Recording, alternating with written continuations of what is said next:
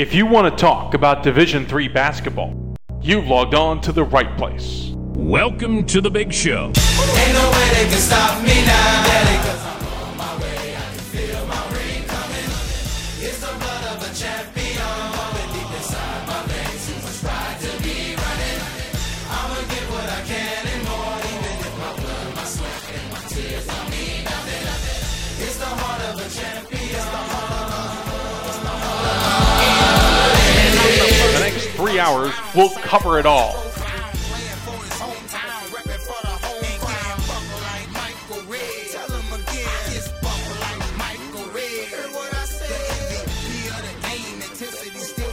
I'm shooting out for my With regional reports,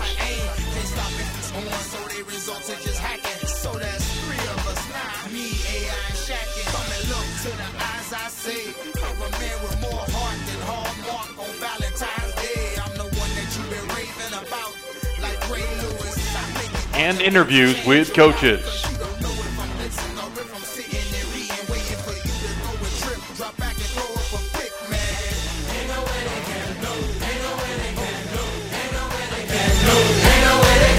Talk about who's on top, the surprises,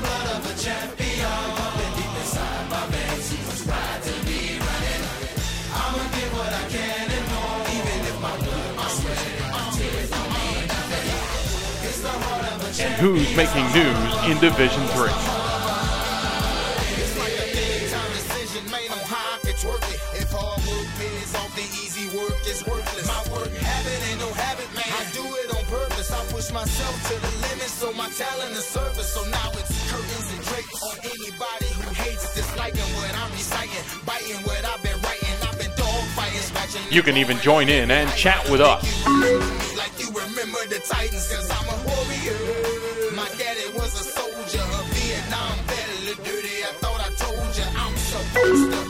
town and test the roasters. Like oh, Folgers, man. I'm young, black, and rich, as good as it gets. And giving your point guard fits. Think he the same pressure, but he ain't seen. Oh, ain't no way they can. Ain't no way they can. Ain't no way they can. Ain't no way they can. So sit back and relax and let's talk D3 hoops.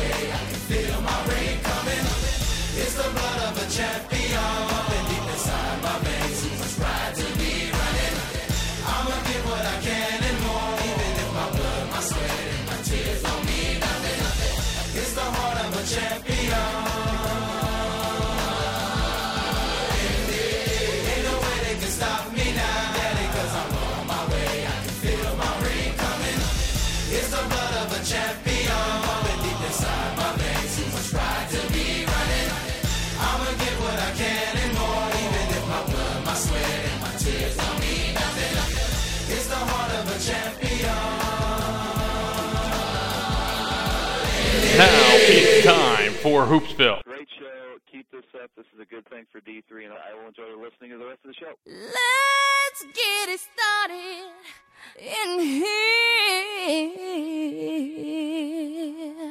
Everybody, everybody, let's get into it. Get stoked, get it started, get it started, get it started. Let's get it started. Here's your host, Dave McHugh. started in here. Let's get it started.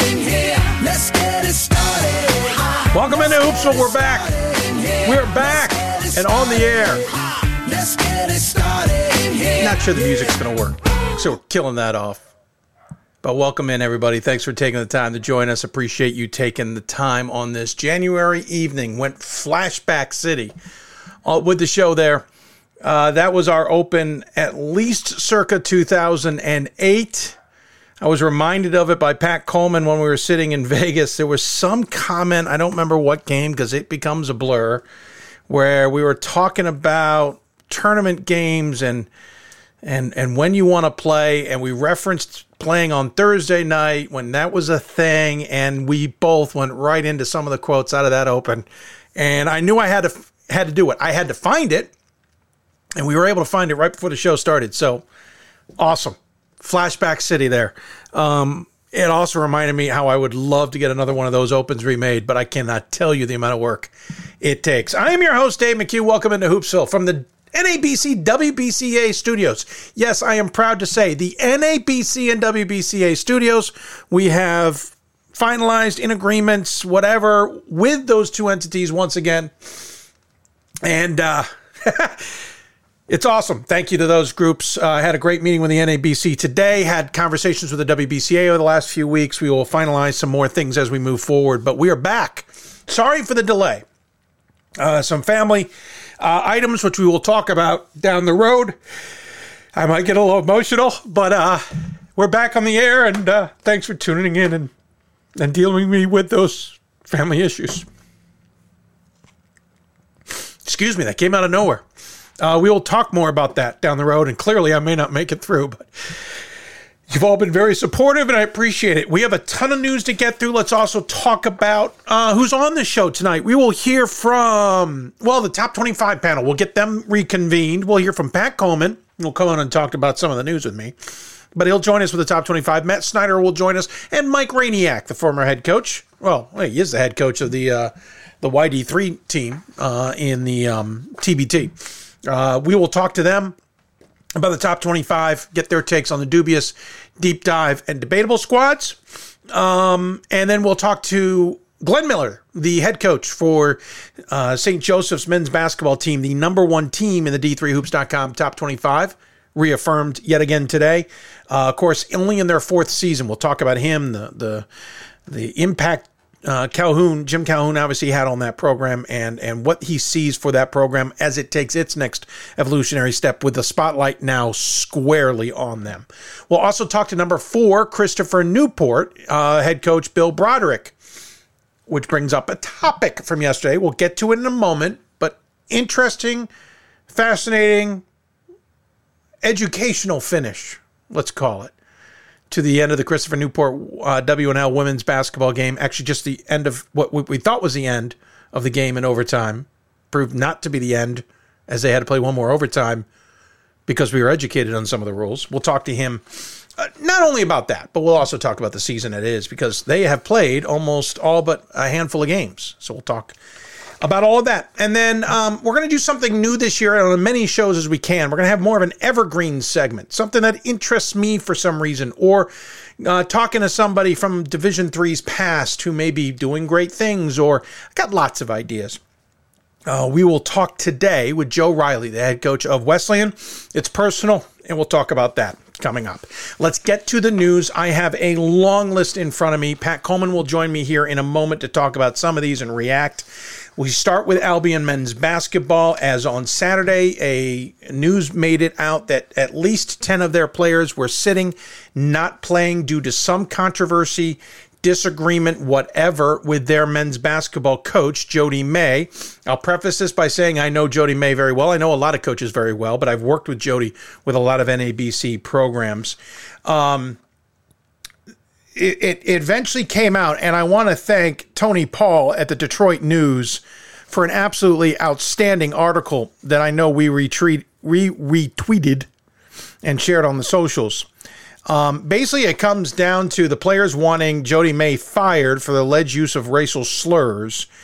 I, am paraphrasing a bit here, but it comes down to 10 players decided not to suit up for Saturday's game, which we point out was an uh, a day they were also honoring Mike Turner, the former head coach at Albion, and his incredible 500 some odd win uh, career.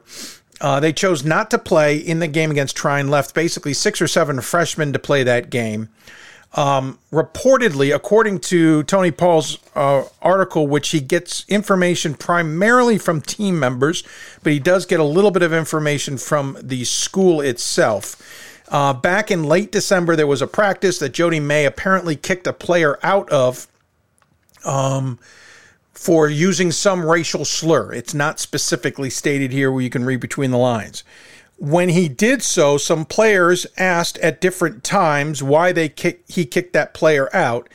And instead of just stating that he used a slur, reportedly, May repeated the slur and repeated it multiple times. Um, that obviously didn't go well. Um, to paraphrase what I believe is a player in his notes, I was shocked that a man in his position didn't know what to do after saying the most derogatory, disrespectful, and belittling words. I should point out um, they asked him t- eventually to apologize. This article is very in depth, um, and he did, but while at the same time pointing out how the player had done wrong. Um, they basically argued against it, said they didn't like that this is how it was being handled. Um, the assistant coach took over for a couple of games um, eh, right before the new year.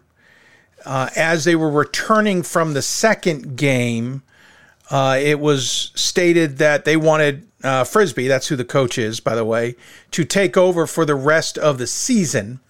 He then, Frisbee, informed the team that after those two games, which were Worcester and Carnegie Mellon, that May would return. Well, the team didn't like that. Um, Frisbee told that May would return to practice on, on Jan 1. Players considered the decision a slap in the face. Our voices were not heard or considered in this decision. He was suspended for less days than the amount of time that he had said the racial slur, i.e., he had been less times than quote unquote four times he had said the slur. Um, it came to a head last Wednesday before a team's road trip to Calvin. Uh, they participated in a two-hour meeting with the interim head coach, uh, interim president at Albion, and the dean of students. Those individuals told the players in that meeting, um, asked the players in the meeting. Uh, I'm sorry, according to the players in the meeting, asked the team to let May address them after the meeting, which May did. He apologized again, after which the meeting was adjourned. Uh, Frisbee coached the game against Calvin.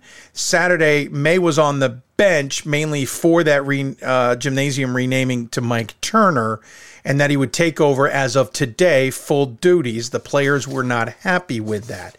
Um, there has been a statement. I am quickly going, bear with me. I am quickly going to something that Ryan Scott shared to make it easier here.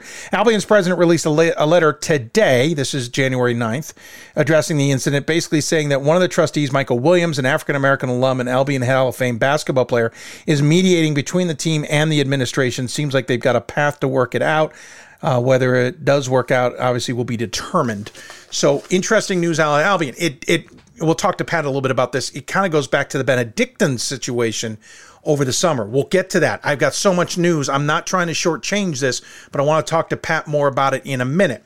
Uh, moving on to Concordia of Chicago. Their coach, last we check, is still under suspension due to a hard practice, and I'm using that term, and it's probably light in terms of that.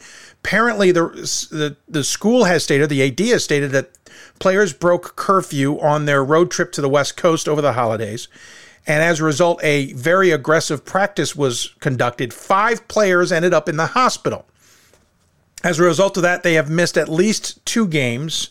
Um, and the coach is under suspension there. Sorry, I don't have the coach name in front of me because I, I, I misplaced the note, and it's not not to, to, to diminish it. I just I'm running around here. Um, again, we'll talk to Pat about this. Um, and obviously there's outcry there. There are some who are defending the coach. Listen, there's accountability on teams. I will totally endorse that. But I don't know if accountability means you send five players to the hospital because your practice was too hard. There's still more details about that still to come. We'll cross that line. Now let's back up into the Christopher Newport, Washington, and Lee finish last night. Game went to overtime. Apparently, a lot of fouls were being called. I lost track after 60. Um, at the late in the first overtime, Christopher Newport was clearly arguing some foul while the game was tied, I believe, at 91 91. Christopher Newport subsequently makes a basket with like a second and a half on the clock. WNL throws in a heave, can't throw up the shot. It actually barely missed going in. And it looked like Christopher Newport had won 93 91.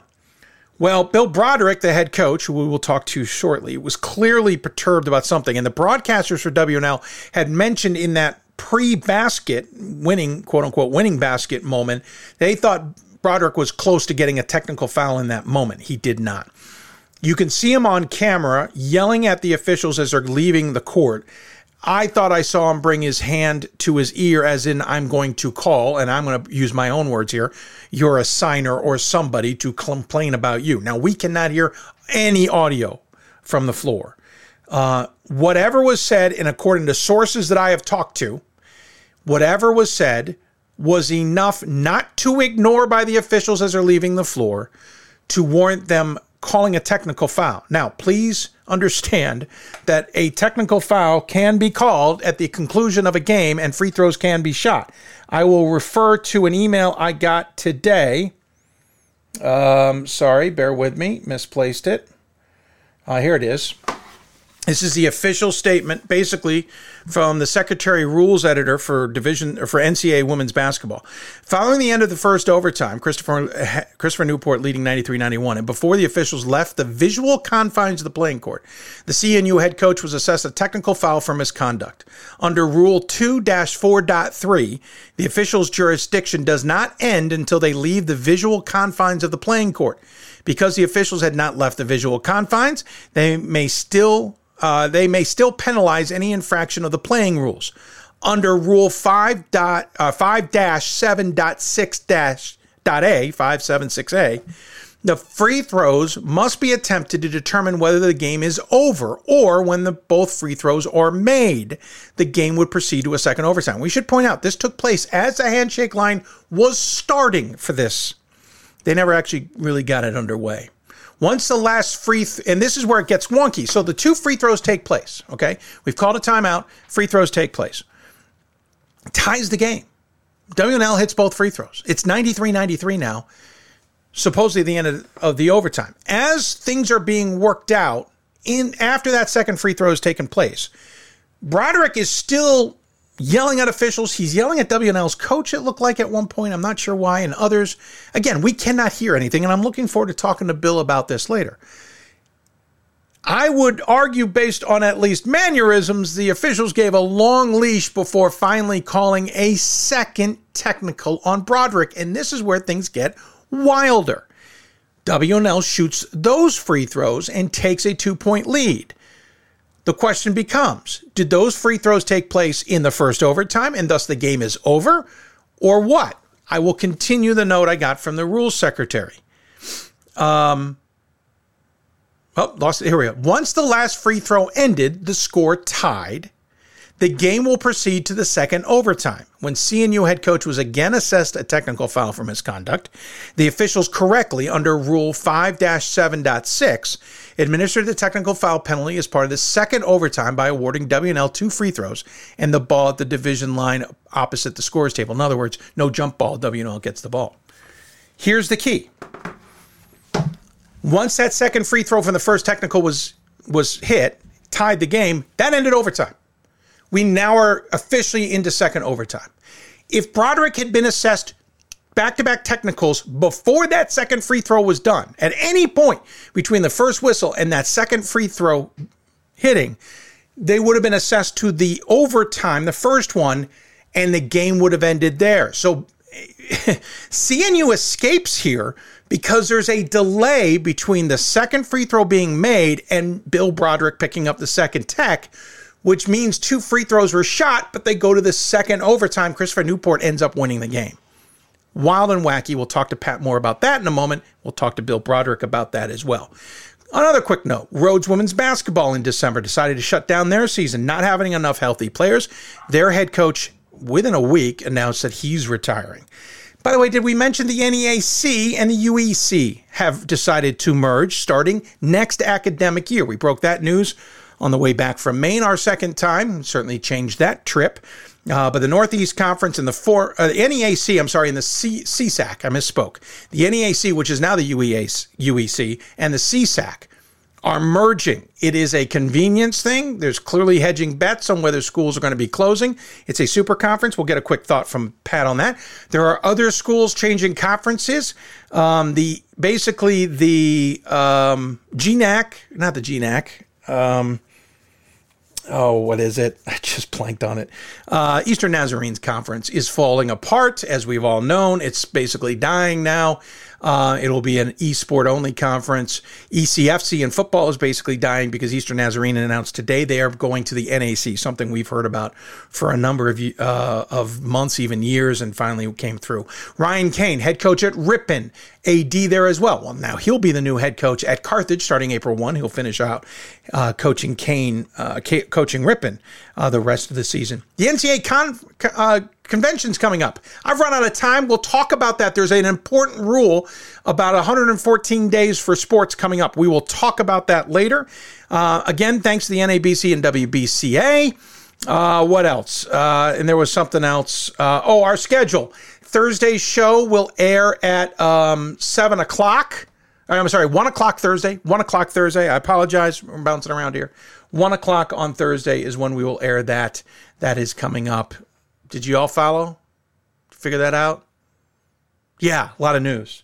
Um, and I'm, I'm literally going to jump right into the next segment because there is so much darn stuff going on and we have so much to discuss that joining us on the Blue Frame Technology Hoopsville hotline is uh, Mr. Pat Coleman, who is joining us via Zoom. Sir, good to see you. Hope you are well. I know you can't technically see me. I apologize. It's the technical gremlins. But uh, oh, hello, how are you? I'm doing well. How are you doing? Uh, not bad, not bad. We're, we're, we're here. And as much as I thought I could get all that news done in 15 minutes, no Nope. chance in god awful hell could I do that. It's been that kind of a couple of months, hasn't it? Uh, just just kind of craziness. I don't know where we should start, but I think we should start with Albion. Uh, that seems reasonable. If nothing else, we're going to go alphabetically, right? There we go. I like how you thought. That's kind of how my list ended up too. Um, all right, so I'm going to actually go back to the Benedictine case on you, if you don't mind. Sure. Uh, over the off season, um, Benedictine had a similar situation, though, though admittedly different, handled it differently. Yeah. we all know, and to paraphrase Ryan Scott, um, the third rail is certainly anything racial. And for this is where the Ryan Scott part comes in, and I hope he doesn't mind me kind of paraphrasing him here. He, he tweeted this out on on Twitter. The a white middle aged male is going to have trouble relating sometimes to a younger African American or any racial group, and sometimes how to handle those difficult situations, conversations, etc. doesn't always go well. Yeah, Dave, and I would say too. I mean, even to put a more fine point on it, as a middle-aged Midwestern male, right? Um, I think the Midwest maybe has a little part to do with it. It's you know, if you live in a city where you have you know just more uh, diversity around you and that sort of thing, maybe you feel differently. I just here's the thing, and I think we said this, you know, when uh, Keith Bunkenburg uh, went into the same issues. It's like there are words that you just do not say, right? I don't care if you're quoting somebody. I don't care who you think you are or how. Man, here's how out of date I am. I would say hip. How hip you think you are, which is totally the wrong word anyway. Um, you just you never say that. You never say the N word, and it's just, mm, you know, obviously we're not in possession of of all the facts on it necessarily, and it does seem like Albion is doing some due diligence with Coach May. And here's the thing that makes this difficult for us, Dave, is well, I think it was same with Coach Bunkenburg, but I feel like we think like uh, you know, Coach May is a, a friend of the show and a friend of D3hoops.com. Um, it makes it really difficult to uh, you know, to kind of sit here in judgment on him. But man, you just do not do the things that it is said that he has done. And man, it just mm, it's just uh I don't coming back from this would be very interesting. And you know, Dave, just to add to all of this, of course, the fact that the uh players uh you know chose their opportunity to protest this on the day in which uh former coach Mike Turner is getting his name on the floor. It's a big celebration at the school uh with, you know, uh former players of Coach Turner's who are coaching high schools. They have their teams there to, you know, participate in this big long celebration and all of this hangs over it as well. But, you know, that's the uh, I, I'm not faulting those players. That's the time you have to make your statement is when people are watching and when people are listening. It Right. just a, uh, it's just wow, just a whole bunch of craziness there. And um, I hope that uh, I hope that everybody is able to come to some sort of agreement and and people can be satisfied with whatever does ultimately take place. I know that you know, I know that I would not want to be that administration, let's put it that way. No, no, absolutely agree with you. Um, and and again, I think uh, what I want to point out is here's how I saw the differences in the two situations between Bunkenburg, who also was a friend of the show, certainly, uh, and Jody May's situation. Bunkenburg, according to reports, a player who came in who I don't think got a lot of playing time was a younger brother, I think, of another player, if memory serves. Came in basically with a boombox, for lack of a better description. I realize boomboxes don't technically exist; they're making a comeback. Look who's dating himself. Too. Oh, There absolutely. Knew it when I said it. Um, but basically, blaring music that had a lot of slurs in it, from what the reports were. And Bunk basically said, listen, we have a rule. We don't allow that out. And in some manner, used the word to describe whether it was, I can't remember if it was in the fact or after the fact, describe the music that was being said. And that got him in trouble and he got axed. Jody May, from a corner reports, axed, told someone to leave a practice for using a slur themselves, and then when asked why he kicked the player out, repeated the statement that the person said using that slur repetitively. So he didn't use it himself. And, what I mean, I'm trying to be careful here. I'm what I'm trying to say is he didn't use it as a train of thought. He used it as this is what was said.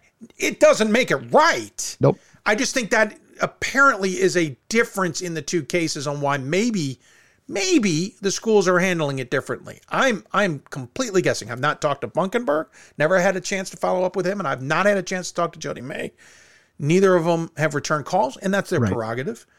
I'm just trying to see why there might be a difference in this because I really don't know otherwise.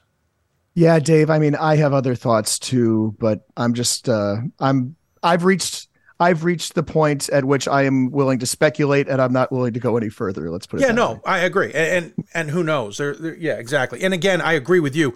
That was the player's only opportunity to make a statement because if they said, "Okay, we'll wait for Mike Turner's celebration, we'll do it next Wednesday," Right. well, you kind of lost the opportunity. It, it's past. Yeah. So I understand it, despite it being an unfortunate situation. Uh, lots of news to come with that. I'm sure we'll learn more. Let's pivot to Concordia, Chicago. wow. I was actually flabbergasted there were anybody on Twitter trying to defend the idea that you send five people to a hospital on a hard practice. I'm all about discipline, Pat. I'm all about you make sure people. We, we have a tournament in Las Vegas. You and I fully know there are curfews and rules in place to make sure that you follow. And if you don't, there are going to be consequences. sure. But five in a hospital. I understand there are some who think he's a great coach and couldn't believe he did it, but something happened. Right. Um, I'm going to speak for a moment as a former distance runner. I think probably I'm a former distance runner at this point, or a uh, uh, someone who might once again be a distance runner. These are the sorts of um, injuries is not really the right word, right? The sorts of ailments and the sorts of results in these individual student athletes are what you see with uh, some really extreme distance running. Just a lot of, uh, you know, a lot of strain being put on people's bodies. Dave, I agree. Should be consequences. I don't think consequences should be physical. Uh, you want to talk about consequences in playing time or consequences in who knows what, right? But you know, and I and I would say even this, Dave. I mean, I'm a guy who played basketball in the '80s. Um, you know, a hard practice would be I don't know some number of suicides up and down the floor, right? I think we all probably have experiences like that back in our youths, youth in our in our younger years. Um, but you know that there's a difference between a physical practice, um, you know, a conditioning practice, whatever, and a and what it looks like happened here. And uh, I just want to applaud the Chicago Tribune reporting for doing some really good work on this and giving us, you know, some actual information to go with here. Yeah, good point. Um, I, I have read part of that article. The first one I got was out of the CBS affiliate, I think. Uh, I've I've started to read the Tribune article and then had to bounce somewhere and, and forgot to come back to it. Um, I'll say this from a former college athlete myself, whether I look it or not. I vividly remember a practice my junior year in the throes of the heat and summer in preseason, two a days with an extra third practice doing something lighter, obviously in the evenings in Baltimore we were in the middle of practice. Now I was lucky. I'm a goalie, so we had our own water bottles and and we had our own schedule. But our the rest of the team was out there running real hard one day, mid afternoon. It was not the cool part of the day, and there hadn't this particular coach who was becoming the new head coach. He was transitioning from head coach to a head assistant coach to a head coach. The old head coach was transitioning to being only the lacrosse coach at, uh, from then on. Didn't do a lot of water breaks. And it was something that obviously in the 90s we were kind of used to, but it was pretty hot and humid. I always felt like I was out of shape when I got down to Baltimore, even though I spent the entire summer doing nothing but being in shape. And I remember watching my teammates running, and all of a sudden, within seconds, three quarters of the team seized up. Everybody cramped. At the time, running that hard, very common. We were used to that. We were understood to be drilled into the ground to some degree. But the the long story of that was he wasn't giving us enough water breaks, maybe one an hour at, at the most. The athletics director at the time absolutely reamed him up and down. The athletic trainer reamed him up and down. They obviously had to fix some things at the dining hall too because we, we complained about not having enough fruit there. And Okay. we had a we had mandated water breaks every 30 minutes at the latest and an AT of some kind was on hand for at least 2 weeks after that every single practice. That was the 90s, Pat. Yeah. Right. I mean, and you know, so so many things have been done since then, right? Right. You think about the way I'm going to come from the football perspective. You know, that's what I'm going to do, and then over Absolutely. in No, it's a football great world, reference. in football world, I'm going to use baseball references, but here on Hoopsville, I'm going to use football references. There you you go. know, these things are mandated now, right? Right. That you uh, about how much water, you know, someone needs to have, how much opportunity for water. Uh, right, the conference out here, the Minnesota Intercollegiate Athletic Conference, with their outdoor sports, whether it's in the spring or in the fall, if that wet bulb temperature reaches a certain, you know, a certain temperature, then you are not to have a contest. You are not to practice. Uh, that sort of thing. We have come such a long way in our understanding of human physiology, frankly. Heck, soccer Um, games now have stoppages in the middle of them if the water bulb is a certain temperature. Yep. And trust me, the weather that day at practice, the the water that bulb temperature was way higher than what we stop at for games now. I'm sure. Well, you're, you're talking about Baltimore, and maybe people do not understand the humidity in the Mid Atlantic. As a DC guy, uh, I can I can speak for that. When you're talking about preseason practice in mid August, that's a that's a bitch and a half, uh, to put it lightly. Yeah, so I totally Bay understand. is not fun. it just just pours water into the region. it's crazy. What else? we'll what else do we have to tackle? Right. Uh, we'll see where that all and yeah, I wasn't even wearing pads. Uh, we'll see where that all goes. I don't know if you want to tackle any of the other things we talked about. Obviously, there's a huge merger between the NEAC and the CSAC. Once I my brain woke up. Um, NEAC is the United East now. Yeah, I Um, still call it the NEAC. you're almost right, fully United there. East. No, Old I mean we haven't we have some time to come back to that, and I'm really interested to Yeah. see what Bill Broderick has to say Yep. about the craziness down at WNL yesterday for his CNU women's team. Um, but uh, Yeah, yeah, no, I agree. I, I think the merger is fascinating. We we have time to dive into that one. Um, and again, I do want to hear from Bill Broderick um, coming up here later in the show. We're looking forward to having him. Anything else hit you before we transition? We'll take a break and we'll, we'll do top twenty-five. You're joining us for that, which I'm thrilled about. But any other anything else kind of uh, jump out at you news-wise? Uh, obviously, we'll talk top twenty-five here in a bit. Uh, you mentioned uh, quickly the Rose-Hulman uh, women canceling their season. That was not the only program that ended up doing so this year as well. Um, so I find that kind of interesting coming out of COVID. So many places across multiple sports in Division Three, uh, we have talked about there being a glut of eligibility among student athletes, and yet even so, at um, at Rose-Hulman, and then at you know basically a, a school at the opposite end of the spectrum in you know a state school in New York, having the same sort of issues, right? So I can see where you know if you haven't done a great job recruiting, or if you haven't done a great job retaining your players at a an elite engineering institution like Rose-Hulman, you might have some trouble fielding a team if you didn't have enough student athletes. Um, I just find that kind of puzzling in this day and age, though. I would have thought that uh, we'd have a couple years where we wouldn't have these kind of issues. I agree with you. By the way, I may have said Rhodes earlier. I apologize. It was Rose-Hulman. I think you said it correctly. I Okay, or- I don't remember. I, I know what my note in front of me says, but I in my head I I feel like I may have said something else. Um, and and just not that it relates to Division Three, but uh, UConn women recently. right, not having enough scholarship athletes to field a team. Right, they needed seven by rule, and they didn't Right. have enough. Uh, not not that they're apples and apples. There's lots of different reasons, but there has been some of this percolating in the in the sport, and it's kind of surprising. Yeah, it's just surprised that SUNY Purchase couldn't. Yeah, It- this is the thing when you, and I'm I'm just going to generalize for a second, right? If if you don't have full time coaches or enough full time coaches out there beating the pavement for kids or whatever, whether you are an elite institution of some form or another. Or you know a school like SUNY Purchase that has you know, something like ten thousand uh, undergraduates, something like that. Right. Oh, maybe not. I've, I'm overestimating SUNY Purchase, but you get the idea. I guess it can happen anywhere. Actually, I'll ask you this question, Travis John, on our YouTube channel. I, I know what the answer is going to be, but I think it's a good one. He says recent talk about Division One expanding the tournament. Ugh.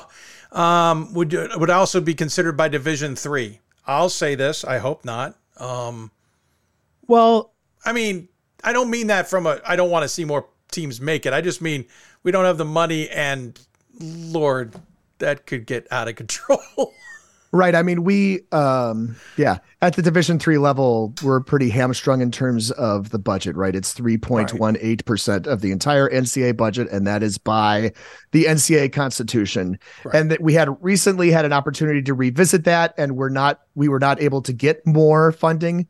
Um, you know, when I'm talking about NCAA Division three, so I feel like there are places that uh, you know where tournaments are reaching their caps, and frankly, you know, I think actually we are probably owed something like maybe 68 women's basketball. I think uh, you're right. Yeah.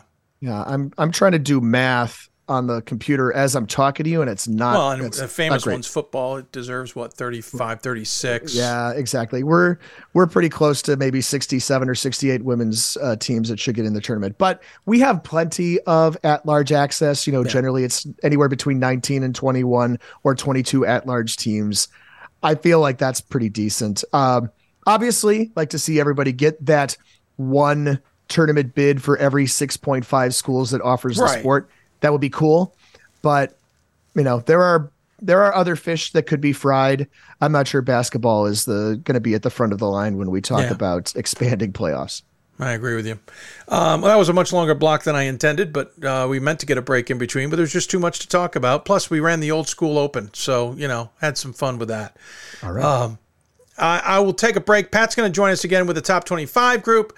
We'll talk about the men's top 25 that came out, much more. And again, a reminder: uh, St. Joe's men's coach and Bill Broderick from Christopher Newport and Joe Riley from Wesleyan. Stella ahead. You're listening to Hoopsville. Pat will join us with everybody else coming up here in a bit.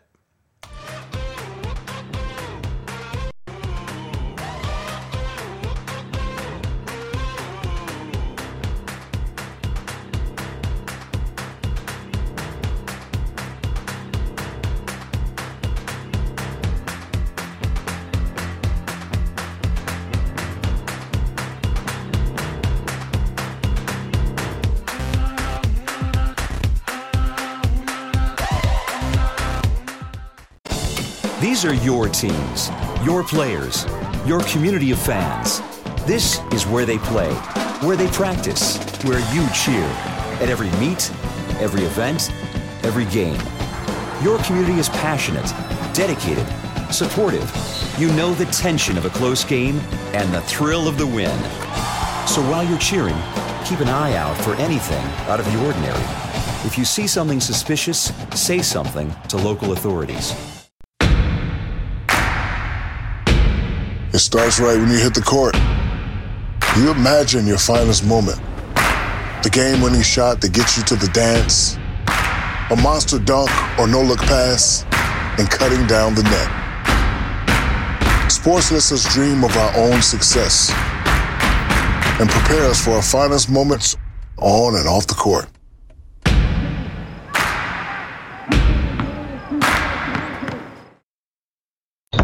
More schools than Division 1, more fans than Division 2, and more upsets than March Madness. There's 800 programs with over 11,000 games leading to two national championships. And we've been covering it all for over a decade. From Eastern to Occidental, from Puget Sound to Piedmont, from Southwestern to the University of New England, and from Hope to Calvin. Nobody covers Division III basketball like we do. We're at d3hoops.com at www.d3hoops.com. It's on us to stop sexual assault. In any way that we can. To get a friend home safe. To never blame the victim. It's on us. To stand up. To make our community safe for all. It's on us. It's on us to look out for each other at parties. It's on us. To be more than just a bystander. To step up and say something. It's on us. All of us. To, to stop, stop, sexual assault. assault. Learn how and take the pledge at itsonus.org.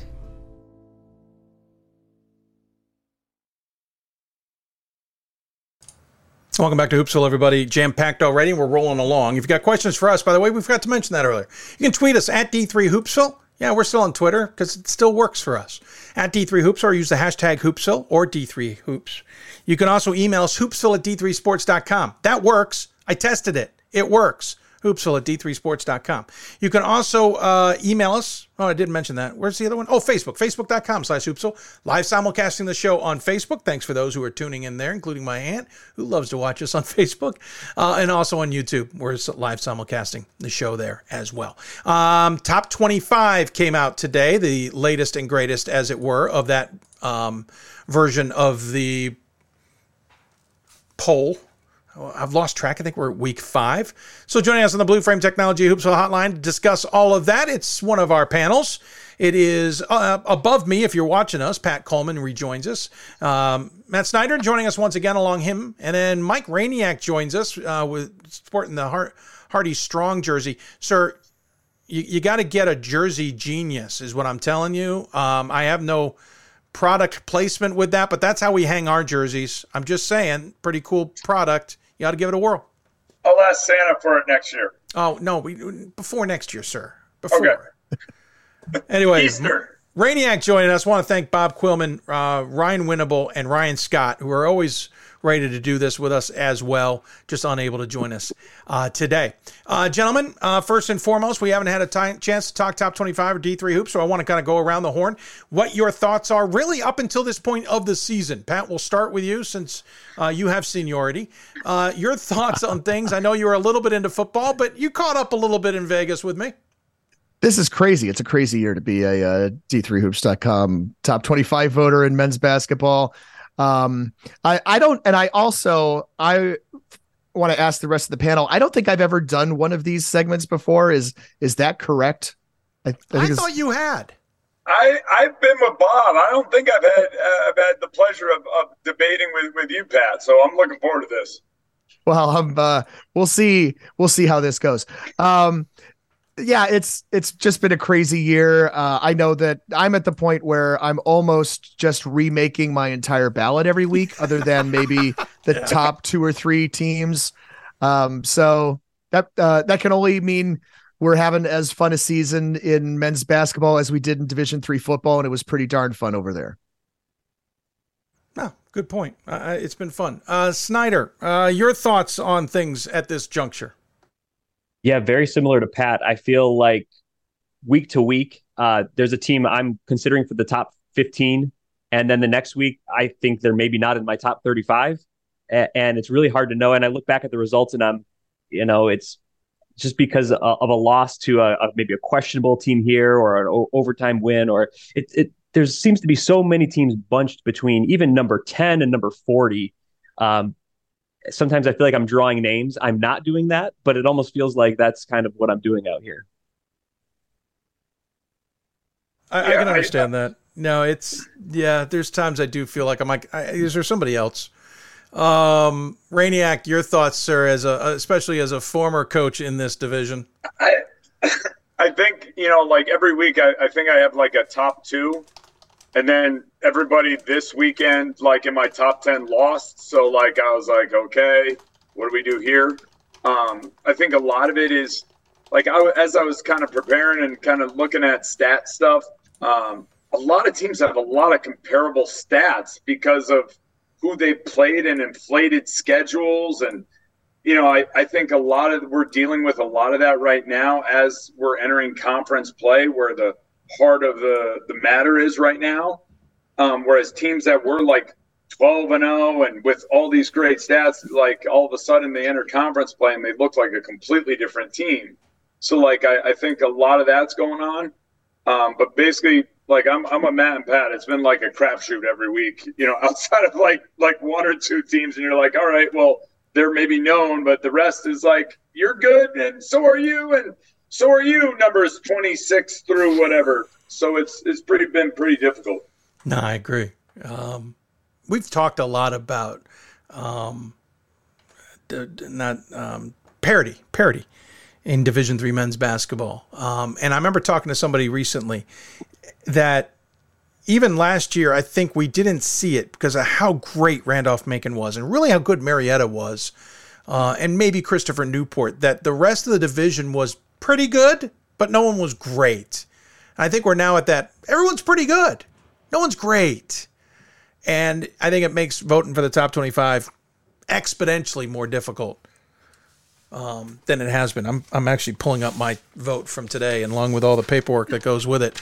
To get ready for the rec- next part, we have our debatable, our dubious, and our deep dive selections. Mainly, I'm going to hear from these three, unless I have something to, to chime in about it. Deep dive is a team that is barely getting any votes or no votes at all that maybe we're considering or should be considered. A debatable team is really anybody who's in the top 25 that just up for a good debate. Um, somebody we want to discuss. Um, and then the uh, dubious is one that our respective individuals feel is tad high, maybe way too high, maybe shouldn't even be voted on. Period. In our top 25, we'll go in reverse order and start. Well, let's let's go with our our deep dive. I kind of like starting with that one, starting on, on something where we're shining a, a good light on somebody. Rainiac, we'll start with you. Give me your your deep dive selection for the day. Yeah, and I, and I think like and and I'm kind of uh, I'm interested like everybody's take on this. Um, I, I chose Catholic. Um, they jumped into the they jumped in this week. I, I think a week prior, like it's almost like them and NYU almost switched spots in, in our in our polls um, because they're very similar resumes. Um, I think you know if you look at Catholic and and kind of what they've done, thirteen and zero, really the only victory, uh, in, in my opinion, that's really kind of got them on the radar is that Mary Washington victory plus 10.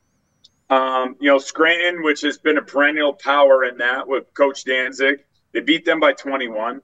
I'm looking at the rest of the schedule. I, I think they, not to put the, I'm going to jinx them right now, but like literally they could run the table. Um, if I'm looking at the makeup of their team, they, they're led by two juniors and a soft. Um, which, if you kind of going back the time, Coach Kelly got hired right before COVID. So these are his first class rolling through. So they've been in the culture of the program for a couple years. Um, I, I think when, when you're looking at do they do anything great? Nah.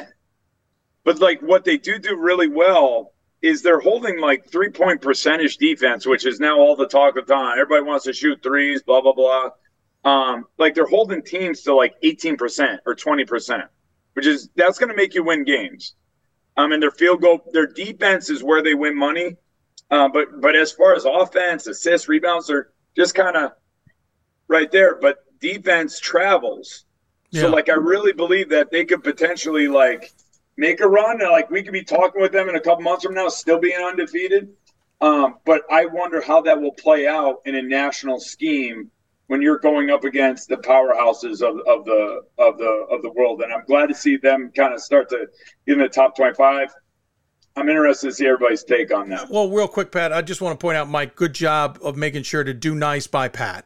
Um, you know, being, being the uh, owner of the D3 Hoops websites and a Catholic grad, getting some love from the alumni. It's well played. It's well played, sir. I just want to That's give right. you the credit I, I that saw, is and now that you do say that, like he's like, weren't they erecting a statue or he was like speaking on campus and everything the other the other virtually? Uh, I was on a, a, a Catholic U alumni podcast just last week. That is true. That's right. go. Well, one of the reasons I just wanted to speak next was I just wanted to say how great it is to have somebody who takes a completely different look at this sort of thing. Right Yeah. now, you know, Matt is gonna. Which direction is Matt? Is Matt? Matt's over there. He's over Uh, to your uh, your right. Okay, great. Uh, that's that way. I hope it's Yes. that way on my screen. Um, you know, Matt's going to take it from a a a certain perspective. Mike takes it from a completely different perspective, which is why it's good to have all of these different kinds Yeah. of perspectives. To have the media, to have the SIDs, to have the coaches on this panel. Uh, I I really appreciate it. As uh, to talk about Catholic's resume. I did not vote for Catholic until this week. Basically, you look at it. You know, before they played Mary Washington, was the best team they played maybe Stevenson?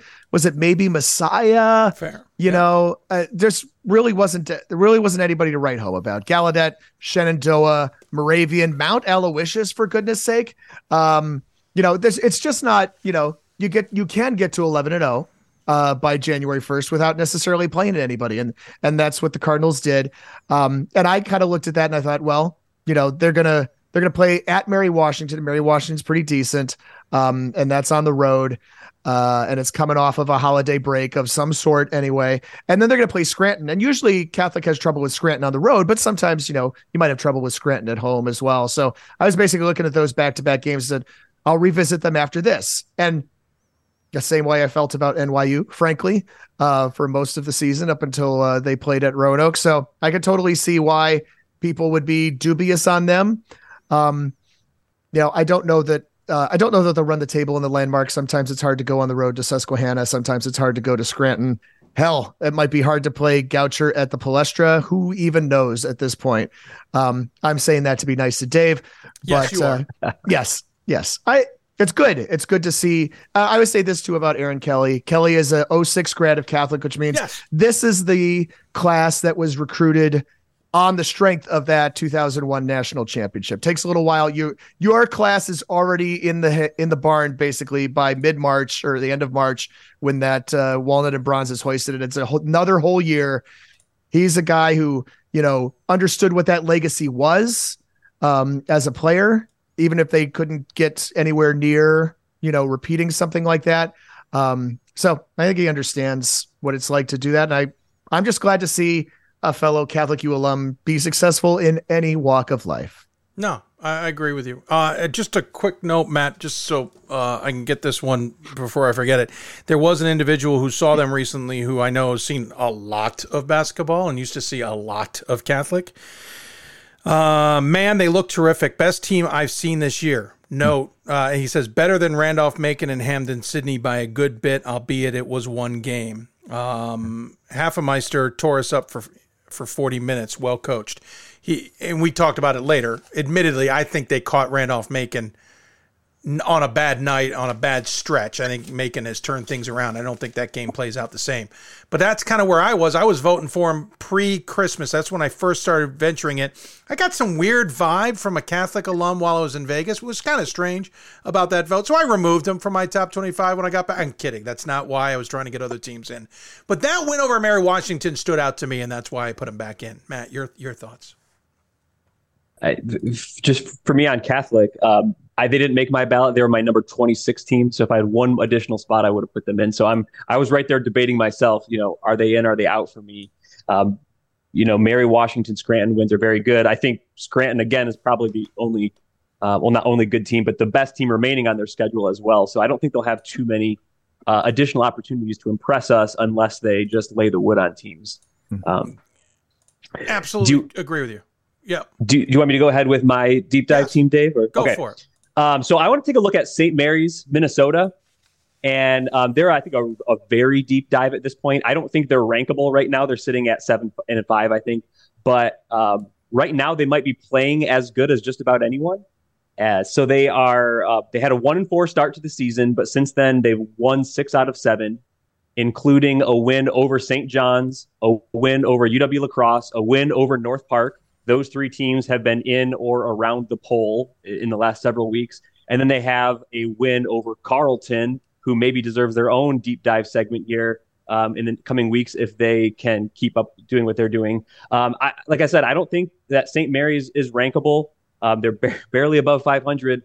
But if they keep rolling through MIAC play like they have been the last few uh, games, weeks now, last six games, by the end of the season, um, I think that we might be talking about them as a top 25 team, uh, especially the level of impressive wins they put together. Those are uh, some top 25 teams. We just talked about Catholic doesn't have as good of wins as they've had in the last six games. So um, really interesting. I don't know what to make of them. I honestly haven't seen them play very much myself. Uh, but I, I'm definitely going to keep an eye on them. They haven't even really been on my watch list until Yeah. recently. But they're doing some interesting things over there at St. Mary's, so I'm going to keep an eye on them as we go forward. we certainly have like no choice but to keep an eye on them over the last couple of weeks, right? You you win at La Crosse, you win at North Right. Park. La Crosse is basically on everyone's ballot at that point, and North Park was on a, a few ballots as well. Um, those are two really impressive wins, and you mentioned the Carleton win. Um, so you know, Dave and I, um, or maybe it was Gordon and I on a broadcast talked about in the MIAC, and this is a little more on the women's side because they have just three non-conference games to play with. But It was you and No. it was all of us. was it all of us? Yeah. Yeah. I mean, so as At a some as a point or another. as a men's team in the MIAC, you have five non-conference games, and so St. Mary's played Finlandia and Crown. That's not; uh, those are, you know, those are teams that I just automatically ignore, like I ignore most of NYU's non-conference schedule. Uh, they played they played Augustana. It's the wrong year to play Augustana. Obviously, that you can't fault them for that. Yeah. Um, but then again, it turned out to be the right year to play North Park. Um, and it's always pretty much a good year to play UW La Crosse. So kind of a mixed bag in that non-conference schedule. But uh, um, right, Raheem Anthony, when he came to the D3 Hoops Classic in 21, Dave, he had did he had just transferred from somewhere? Is that right? Am I remembering that correctly? I think you're right. Yeah. Yeah. So he's yeah, that um, sounds right to me. and, and now obviously clearly just uh, super locked in for the Cardinals. St. Mary's, and this is where my dad went to school. St. Mary's has not been super successful in athletics, pretty much as a whole. Um, so I, I just enjoy anytime my dad wants to talk to me about uh, St. Mary's uh, men's basketball. That there's something that's not negative that we could talk about, and There there's definitely some positive things going on down in Winona right now. Yeah. Pat, who's your deep dive? My deep dive is Western Connecticut. I love it. So, I added uh, them to my poll this week. They're super deep, right? This is one of those teams that benefited by losing a game. They moved up Yes. on on, on uh, people's ballots because they lost well at Keene State, lost in overtime. Um, I had originally just kind of kept an eye on Western Connecticut because I got kind of a strange email in my inbox a couple weeks ago, uh, which was a Western Connecticut news release which said, despite beating SUNY Maritime 110 to 52 or whatever it was uh, this past week. Western Connecticut remained at two votes in the D3Hoops.com top 25. And I'm like, I, I emailed Scott Ames back. So I don't do this very often, but I said, despite is a really interesting word to use in that situation, isn't it? And he said, yeah, basically, um, you know, basically people have been asking, you know, why aren't they ranked? Why aren't they ranked? And they were 10 and 0 at the time. Uh, because uh bad year or bad couple of years to play Springfield. John Jay, Yeah. two and eleven. Elms is one and twelve. York of New York is three and eleven. St. It's- Joe's of Brooklyn is, is three one. and ten. It's just it's pretty brutal. About Pretty half of those have been the- good over the, last few years. This isn't the year to play them. Right, exactly. Man. But uh, then you know you go up to Keene. Keene is a tough place to play. It is loud there. The Keene locals come out huge for that for that Yeah. team. It's a just a loud, echoey, old cinder block '60s gymnasium. Yes. That's a tough like place an to go and win. You drive there through the snow, you might see a moose, and then all of a sudden there's the, the campus of Keene State. Yes. And like all of a sudden it's it's like Williams too. Very similar Williams feel. Yes. They, they like pack the the snot out of it. Yeah, you crawl up US nine or whatever it is. Right. Uh, come uh, Danbury. You take US seven out of Danbury. You Yep. get onto nine somewhere. I don't know what it is. Go past I made my that alma trip. mater. Yeah. I made that trip once from Danbury to Keene, but it was June. Uh, I can't imagine. Uh, it's not my favorite thing to do it in January. I'm sure. Very different in June. Very. So I don't know what to make of the Wolves, though. I just try to keep saying Wolves so I don't call them the Colonials. No, don't don't do that. I, I think like what stands out, like you said, is that schedule, and then like with Keene State, that's a that's that's a kudos to them. Um, I, I think in the conference, their best test might be UMass Boston, might be, yeah, agreed. and and they've and they've and and they they beat them uh, the first go round, but I think UMass Boston has now won, you know, six six games in a row. yeah, no, like they're that. having a good So- season. so like they're they're in a much different spot. So I'll be interested to see how that plays out the next go round. Um, you know what's interesting is, and I was looking at them too, is with them and their schedule, and we know the teams that they played, they're still turning the ball over a ton. Hmm. Almost like 18 a game, 19. If you're turning that ball over that much against an Elms, against other schools like that, what's going to happen when you when you when you're entering tourney time, and that's kind of like my my kind of like think of like, well, who are they going to match up against? I mean, the kid Robinson's a stud, six six, you know, athletic, can rebound, do everything, but I don't know how many people in you know UMass Boston has a player that can match up against him. Rick, you know, might have one, but there's not a lot of players that can stop him. So it's going to be interesting. I'm just going to give a quick score update. They're tied with Mass Dartmouth at 71 with 332 to go in the game. So uh, just Coach Baptiste working that magic. I guess so, something like that. Uh, all right, like we're, we're kind of tight on time. Let's keep it moving. Let's uh, talk to. Uh, let's go. Eh, let's go dubious. Why not? Let's go dubious. Uh, Snyder, we'll start with you on this one. I hope you don't mind. I've been calling you by your last name for some god awful reason. Um, because he can't remember dubious, which Snyder sir. he's talking to. That's why. Yeah, fair. What's your dubious? Uh, you can call me Snyder. That's fine.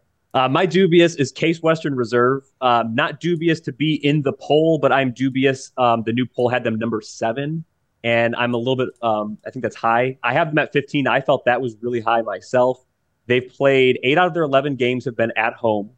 Um, their best win, in my mind, is a five point win to Carnegie Mellon. Now Carnegie Mellon's good, but they're not elite. Um, they're, I think they're yeah, they're Carnegie Mellon is like a Massey 70 five ranked team. Kind of that's their only, I think, Massey top 100 win. Took a while to get um, to Massey tonight. I, hey, I love the computer rankings. You know me. Um, I love um, it. No, go ahead. I kind of with Case Western Reserve, I kind of feel like we're still giving them a lot of credit for beating UW Oshkosh in last year's tournament and getting into the Sweet 16. And I think we're way too far into the season to be doing that. Um, I think if you take a team uh, like Calvin, let's say, who I'm not voting for, but I, am very familiar with them, and you give them Case's schedule, I think they're 11 and 0 as well, and yeah. I think their scoring margins are just are just the same. So um, I I think seven for, to me feels way too high. I'm dubious on that. To me, they feel like a 15 to 22 kind of a range. That's where I would be more comfortable with Case. I they're going to have a tough week. I think it's Rochester and Emory on the road for them. So they have an opportunity to prove a lot to us this week. Uh, and I think we're going to see some great games there, but I really want to see the results for Case to justify their position. The nice thing about Case or anybody in the UAA, right, is they will get those tests. Yeah. Mm-hmm. NYU. Uh, yes, yes. Yep. They're very elegantly put, sir. um, Mike, any thoughts before I have a quick thought on Case? No, I, I think like um, I think it's a product of a couple things that they're ranked so high. I think one, I think you know we we go back to looking at last year, and now all of a sudden, it is a completely different team, especially with Coach McGinnis, you know, kind of entering like the D three transfer portal hard, like with with different different players and so on and so forth that way. So it is a little bit different dynamic. I think I'm with I'm with uh, Matt the fact that this is like for me kind of a make or break week. Like if it's can they prove the substance? Um, and if it if it does, then great, I'll keep them there. But if not, then they could be potentially out next week. It's one of those situations where you got to bring it this week. And but that's like you said with UAA ball, every week is going to be like very telling. The UAA is very strong this year in particular. I, I think it might be um, the best conference in, in the country, arguably. Um, I don't. I think the the typical powerhouses aren't necessarily what they are. Like in particular, my familiarity with NESCAC, I think it's strong, very top heavy, but then there's a huge cliff. Um, and I think WIAC, you know, I, I still don't know what to think about the WIAC right now. So like, I think UAA is arguably the best conference out there. So it'd be very interesting to see how Case handles this weekend. They're going to take L's. It just is what it is. But oh, how sure. they perform in those games is going to be um, throughout the rest of the season is going to be very telling because they're going to be battle tested, no doubt. Yeah, somebody's voting Case Western Reserve in the third slot, and I don't usually know the polling data. I only know mine. Um, I've got yeah. them three. Listen, I, I, there's some I've talked to who feel they're better than last year, and at this point last year, I had started putting Case Western on my ballot. Could I, I be mean, wrong? Absolutely there's just something about that team that I think is dangerous. And yes, I know what happened last year, and there is. I'm not relying my vote on last year, but um, yeah. But then again, there isn't a team on this ballot I don't feel uncomfortable about. So it it is what it is. But no, I think that's a great conversation to be had. Um, Pat, your Dubious. Dubious. Uh, uh, my dubious is WPI. So uh, when I heard Matt talk about, you know, why, you know, asking why we were ranking Case in a specific spot, uh, basically that's the same question I have about WPI. Uh, WPI we rank because they made the Elite Eight last year. They beat Vassar. They beat Penn State Harrisburg. They beat RPI by one on a neutral floor, and then you know, like everybody else, they got pasted by Randolph Macon. Um, so I don't know, you know, what is it on the WPI, uh, you know, resume that everybody is so gaga about? Um, rankable, yes, on my on my ballot. I just don't see them. There's another team that's floated up. Uh, they're 14 now, right? So, um, I that's why I'm that's why I'm dubious, and I'm hoping somebody can tell me why we're voting for WPI. Um, quickly, I'll say that WPI had come off my ballot for the last few cycles. I put them back in based on the recent results. I put them at 20. I feel a little high on that. I didn't. I, I kind of. I was really gung ho about them in the in the preseason. In the I mean, maybe the first ballot. I don't remember. I had them top 10, but I quickly, I sold, got rid of them. But uh, Matt, your thoughts? If do you have any? I mean, if you don't have any, you don't have to. I'm very similar to you. I had them out for a couple of weeks. I put them back in at 23. Um, you know, just trying to fill out the last few spots for me. Um, but yeah, I don't, I don't view them that highly right now, just because they haven't, I haven't seen them play and beat um, really anyone of note. I don't think that I Right. can think about the top of my head. And some of those outcomes were a little nervous. Mike, any thoughts before we get your dubious? Si- similar situation. They have a chance to win out. Like, Right. if- like uh, you know, like in a conference that another isn't as strong as it usually is. No, Springfield's um, Way down. Three way down. Three and Um, ten. with MIT's two and nine. Right. Babson Emerson, might be their only I test. thought, I thought Emerson, quite frankly, would have a, a yeah a, a better season, especially with my guy Jared Houston at center. I, I thought that they'd be better. Um, Clark, mm, maybe that's the best test for them, maybe. Um, but I think like uh, I'm I'm with you, very similar. I voted them relatively higher this week, and then after uh, after doing some thinking, I was like, why did I even do that? And it was it because other people like lost, like you know, it was like one of those things where I think even retrospect, uh, I, I think I voted them higher than than you know I probably should have, to be honest. Yeah, no, I get it. Um, all right, let's move on to a debatable. Don't know if we have uh, ones, but you guys want to bring up at least. Um, let's see, who should we go? Uh, Pat, go ahead. Start with this one. My debatable is University of Rochester, and not that you know, uh, I, I like I famously said in our group email. You know, I, d- I forgot that there was structure, right? This is a team I want to debate, a team I want to know. Yes. You know, how are people purpose. handling, for example, the Ryan Algier injury, right? So Right. I don't feel like we can count on having, you know, the pre December Ryan Algier back this season. So I don't really know what to make of any of the data we have on U of R, basically. No, that's a that's a good one. I, I'm certainly debating them, especially after Emory absolutely thumped them. Um, uh, Mike, you're the closest to them. Thoughts? Yeah, uh, I, I think we can't. It's almost like Team A versus Team B because like Ryan Algier obviously is a, is a game changer. Um, I, I don't think uh, I'm with you, Pat. I don't know if he'll be back. You know, hopefully, obviously, you know, full like strength and things on those lines. Um, one thing with those programs, though, and I'm talking about the Rochesters, the Emorys of the world, um, they are typically always very deep because of the caliber of player that they attract.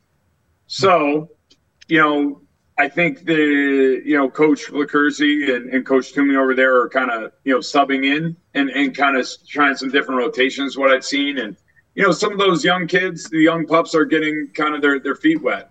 But it's going to be very tough because UAA is is like we just talked about a war zone, and like to be honest with with all of them, like they're all pretty darn good. And so, like, who shakes out? Is Rochester really the best out of all of them? I don't know. Yeah, If right. you talked to me November seventeenth, I was like, yes, they are. and then, and then after the Ryan Algier injury, I was like, still okay. And then all of a sudden, NYU went undefeated and then lost, and I'm like, okay, it's not them, but then maybe Brandeis, then maybe WashU, maybe Emory.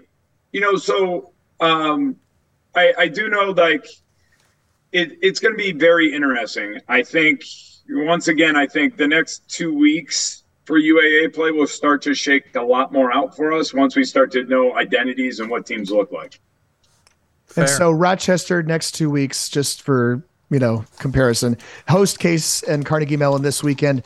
Then they make the Brandeis NYU trip the following weekend, and then they host WashU Chicago, and then it all flips around. So the case, the case game, that's the one. It either makes or breaks either team for us. You know, like to be honest, like Well, and that's the thing. If we have dubious thoughts, or we have doubts, or we have questions or debates on both teams, what do we do with the result of that game? Right. Throwing my Right. hands up. No, absolutely. Yep. Man, anything to add, or would you like to throw in your do or your debatable? Uh, I don't have too much to add. The only thing I'll say is I, I don't really know what to do with injury situations in general because you don't hear about all of them out there. You hear about some of the higher profile ones from higher Agreed. profile teams. Yep. So I don't want to give a team too much of the benefit of the doubt when maybe another team is also struggling with something similar. And to some degree, you just kind of have to go out there and win. If you're relying that much on one player, sometimes it's maybe difficult to be kind of a top 10 team anyway. Um, you know, I, I don't it's just, it's just a challenge. So I, I, I tend myself to kind of discount, um, you know, or not really factor in injuries too much um, because I don't want to get myself in trouble there. But yeah, I, I don't know what to do either. Yeah. What's your debatable? Uh, my debatable is NYU, and I think they just missed the poll. We've been talking about NYU a lot here. Uh, they were the first receiving votes team listed, um, I believe. Uh, so I, I I listed them myself. I kept them in, I think, at 16, which was down seven spots. I was quite high on NYU. We all know how they started the season. They beat up on these bad teams. Then they went to the Roanoke tournament just Right. before New Year's. They beat Hanover. They beat Roanoke soundly. They looked great.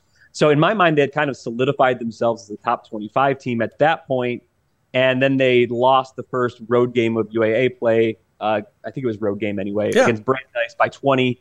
Um, so to me, I said, okay, I'm putting them here in the in the back half of my top 25. Everyone there has a question mark.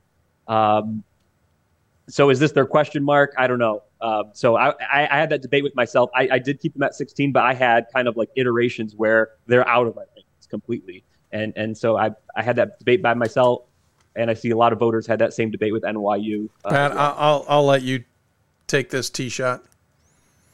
Oh, just about the NYU history, right? That they do this quite a bit.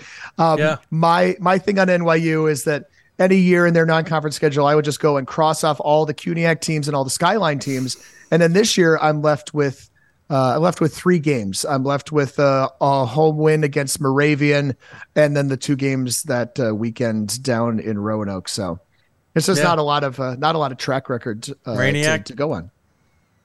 it's it's been the and we used to joke as as coaches that's been NYU's like good scheduling, right?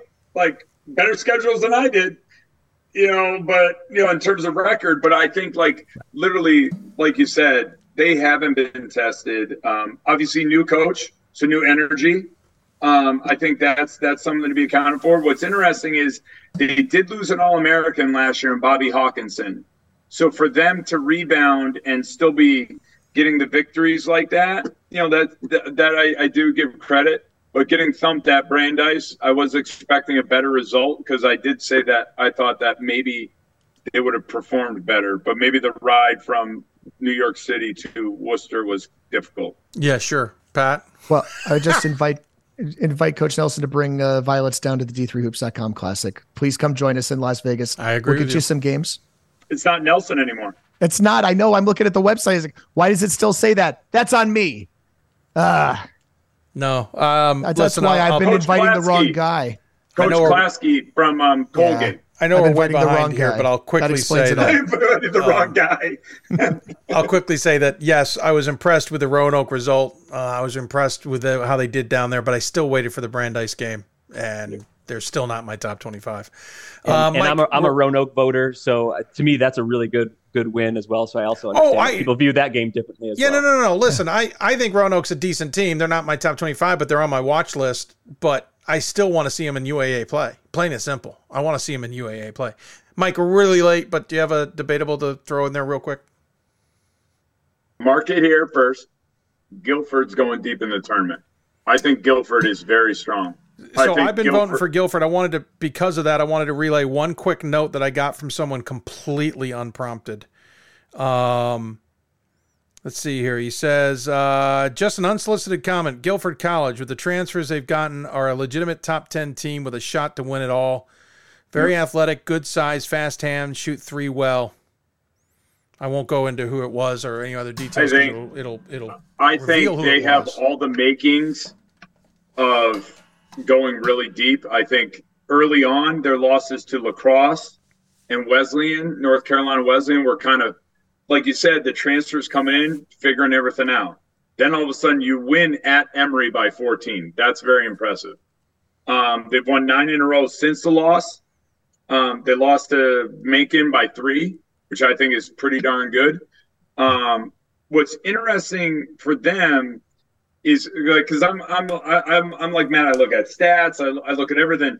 You know, three of their top top five scorers don't even start, which is pretty impressive. Like they're pretty balanced. They're they're a solid. They got a solid nine. Where if like an injury were to happen, they got somebody waiting in the wings right to fill Yeah. like they're they're really deep and um so i think for them i'm, I'm interested to see the roanoke they have coming up Yep. they have roanoke and they have virginia wesleyan virginia wesleyan is one of those probably ones we could also kind of go into maybe a deep dive scenario you know here and there i don't know Well, um, until but their i last think two losses, I would have. Yeah, they lost that, two in a row, right? Yeah. Yeah, yeah so maybe Roanoke's one of them, but Randolph was the other. Yeah, but I, I think so. You know, Roanoke and, and Virginia Wesleyan, if, if they kind of continue to go the path there, um, I, I wouldn't be shocked. Like if we're talking about them, you know, in tournament time, like some sort of Sweet 16 scenario for them because they have the makeup of what WPI maybe was last year. Hmm. Um, I feel like, um, and they're kind of riding that wave right now, especially with those transfers. That's still Tom Palumbo, right? I've got that right still. it's still Tom Palumbo. Yeah. All right. Yes. Cool. He's no longer AD though. Yeah. I did know that. To the end of time, it's going to be Tom Palumbo. Apparently. Ah, you almost got the W&L gig. also Um, true. Matt or Pat, anything to add to that? Not for me. Cool. Uh, guys, I would normally ask you for the final thought, but I got to run because I got coaches waiting in the wings. Uh, I really appreciate the insight and the thoughts, and and uh, gives us a sense also of how everybody thinks about the ballot. So thanks very much for that. You guys enjoy the rest of the week. Look forward to having you back on, Pat, whenever that might be. We might have breaking news next week for all I know, and I'm gonna have to drag you uh, back out of this into the studio again. I'm pretty long winded, so that'll be great. there you go. Hey guys, thanks so much. Take care of yourselves. My pleasure. Take care, everybody. Pat Coleman, Matt Snyder, and uh, Mike Rainiak joining us here on the show. Really appreciate them taking the time. We got to get going. Uh, coming up, we're going to talk to Glenn Miller, head coach of St. Joe's, Connecticut, number one team in the country in their fourth season as a program. Still have Bill Broderick from Christopher Newport will join us. We'll talk about that crazy, wacky finish, not finish in their game last night against W&L. And we will talk uh, to Wesleyan men's basketball coach Joe Reilly, answer any of your questions along the way. You're listening to Hoops, presented by D3Hoops.com from the NABC uh, NABC WBCA studios. Back with more after this.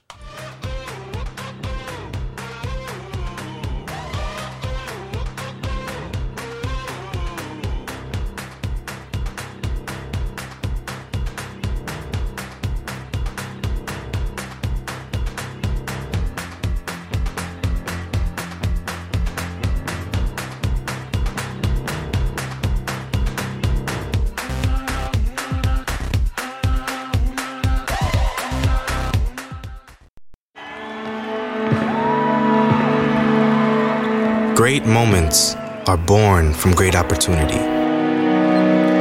That's what you have here tonight. That's what you've earned here tonight. This is your time. Now go out there and take it.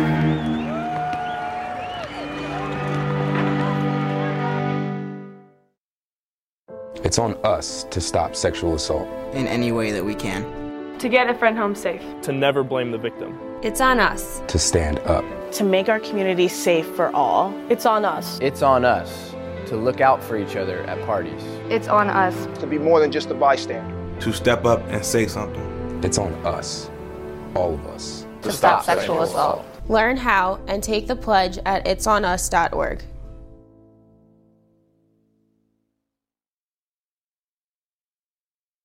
There are over 480,000 college athletes. Only 2% would go pro. That means over 470,000 will not get a shoe contract. No autographs. No private jets.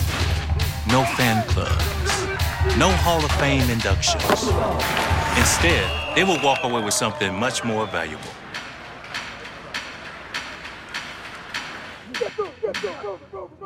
We've got more schools than Division 1, more fans than Division 2, and more upsets than March Madness. There's 800 programs with over 11,000 games leading to two national championships. And we've been covering it all for over a decade.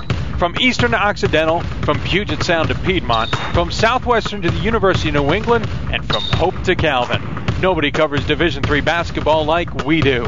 We're at d3hoops.com at www.d3hoops.com. Welcome back to Hoopsville, everybody, here from the NABC WBCA studios. If you've got any questions for us, you can always tweet us at D3Hoopsville or hashtag Hoopsville. You can email us, hoopsville at D3sports.com. You can also join us on Facebook at facebook.com slash Hoopsville, where we're live simulcasting the show tonight. We're also live simulcasting on YouTube, but I hope you're enjoying it also on Blue Frame Technology, whether it's on your big screen, maybe it's on your mobile device or your computer. Hope you're enjoying the program there as well, thanks to their assistance with us. Going to get right into our interview since we're very late on those at this point in time. It's the first show out of the gate. Why wouldn't we be late uh, back in the new year? Uh, St. Joseph's men's basketball team the number one team in all the land, according to the latest D3Hoops.com top 25, and of course the previous one. Uh, number one in just our fourth year or fourth year as a program. Pretty darn impressive, to say the least. Of course, uh, one of the big things about them being uh, so successful was Jim Calhoun.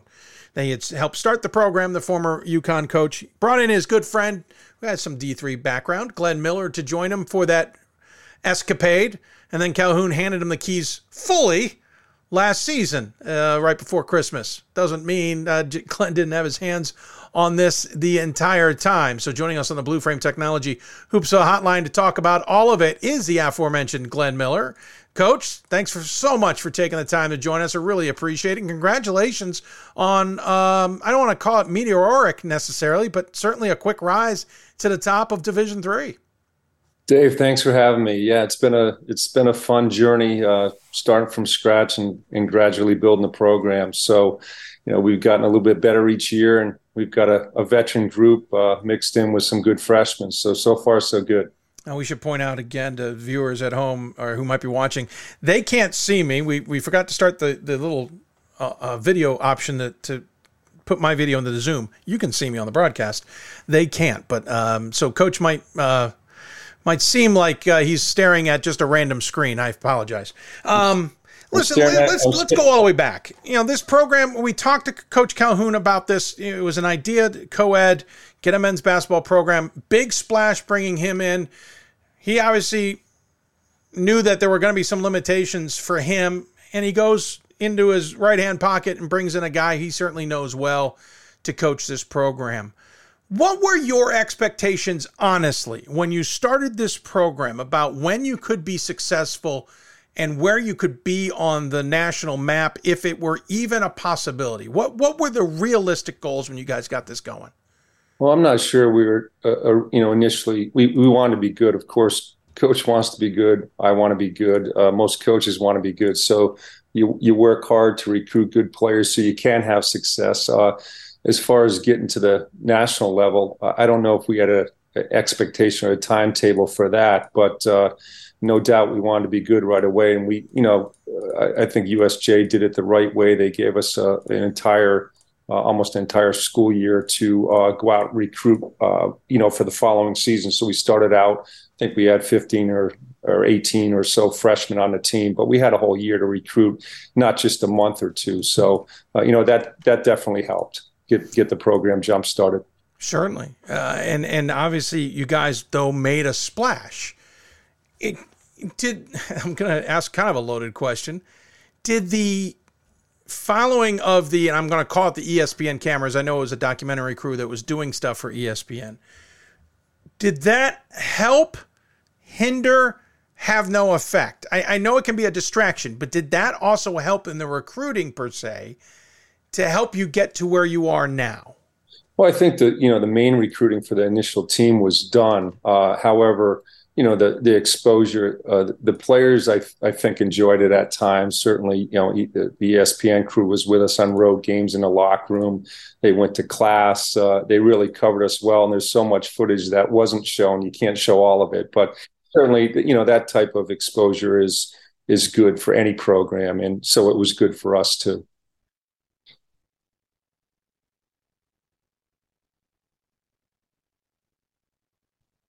Fixing gremlins on the broadcast. Sorry, I'm back now on the microphone. Um, certainly, any attention is good attention.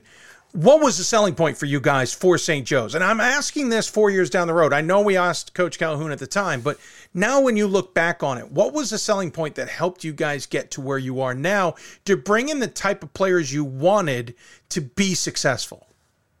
Well, you know, the, the, uh just starting a program and and being uh, part of something new, uh, part part of something that you know we thought could be special, uh, and certainly playing for a Hall of Fame coach and and Coach Calhoun, uh, that was an attraction. I, I, think some some guys that committed to us took a little bit of a leap of faith. They had other schools they could go to, more established uh, universities, coeducational universities with you know frats and you know sororities and and, and social life on campus and uh, you know programs uh, that had been in existence, basketball programs that successful bra- basketball programs that had been in existence for years. So definitely a leap of faith, but uh, uh, an opportunity to build something from the ground up, I, I think was uh, intriguing and appealing to some of our guys. And you know we did get some local guys from Hartford, and you know we have a great mixture of uh, kids in the state of Connecticut and, and kids out of state too. So, uh, you know, just just I think you know being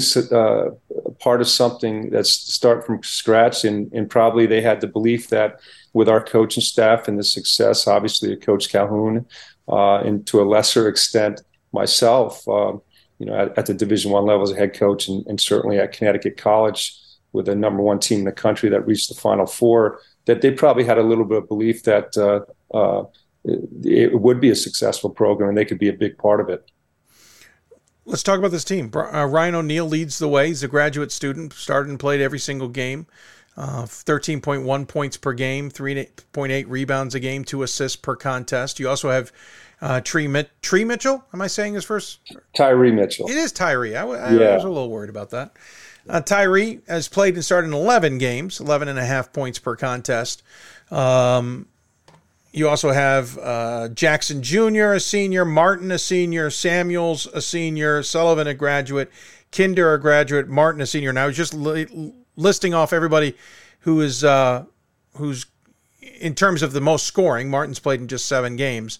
You got to get all the way past him before you get to anybody who's an underclassman. There's a little bit of everything's in the basket for this year, is there not?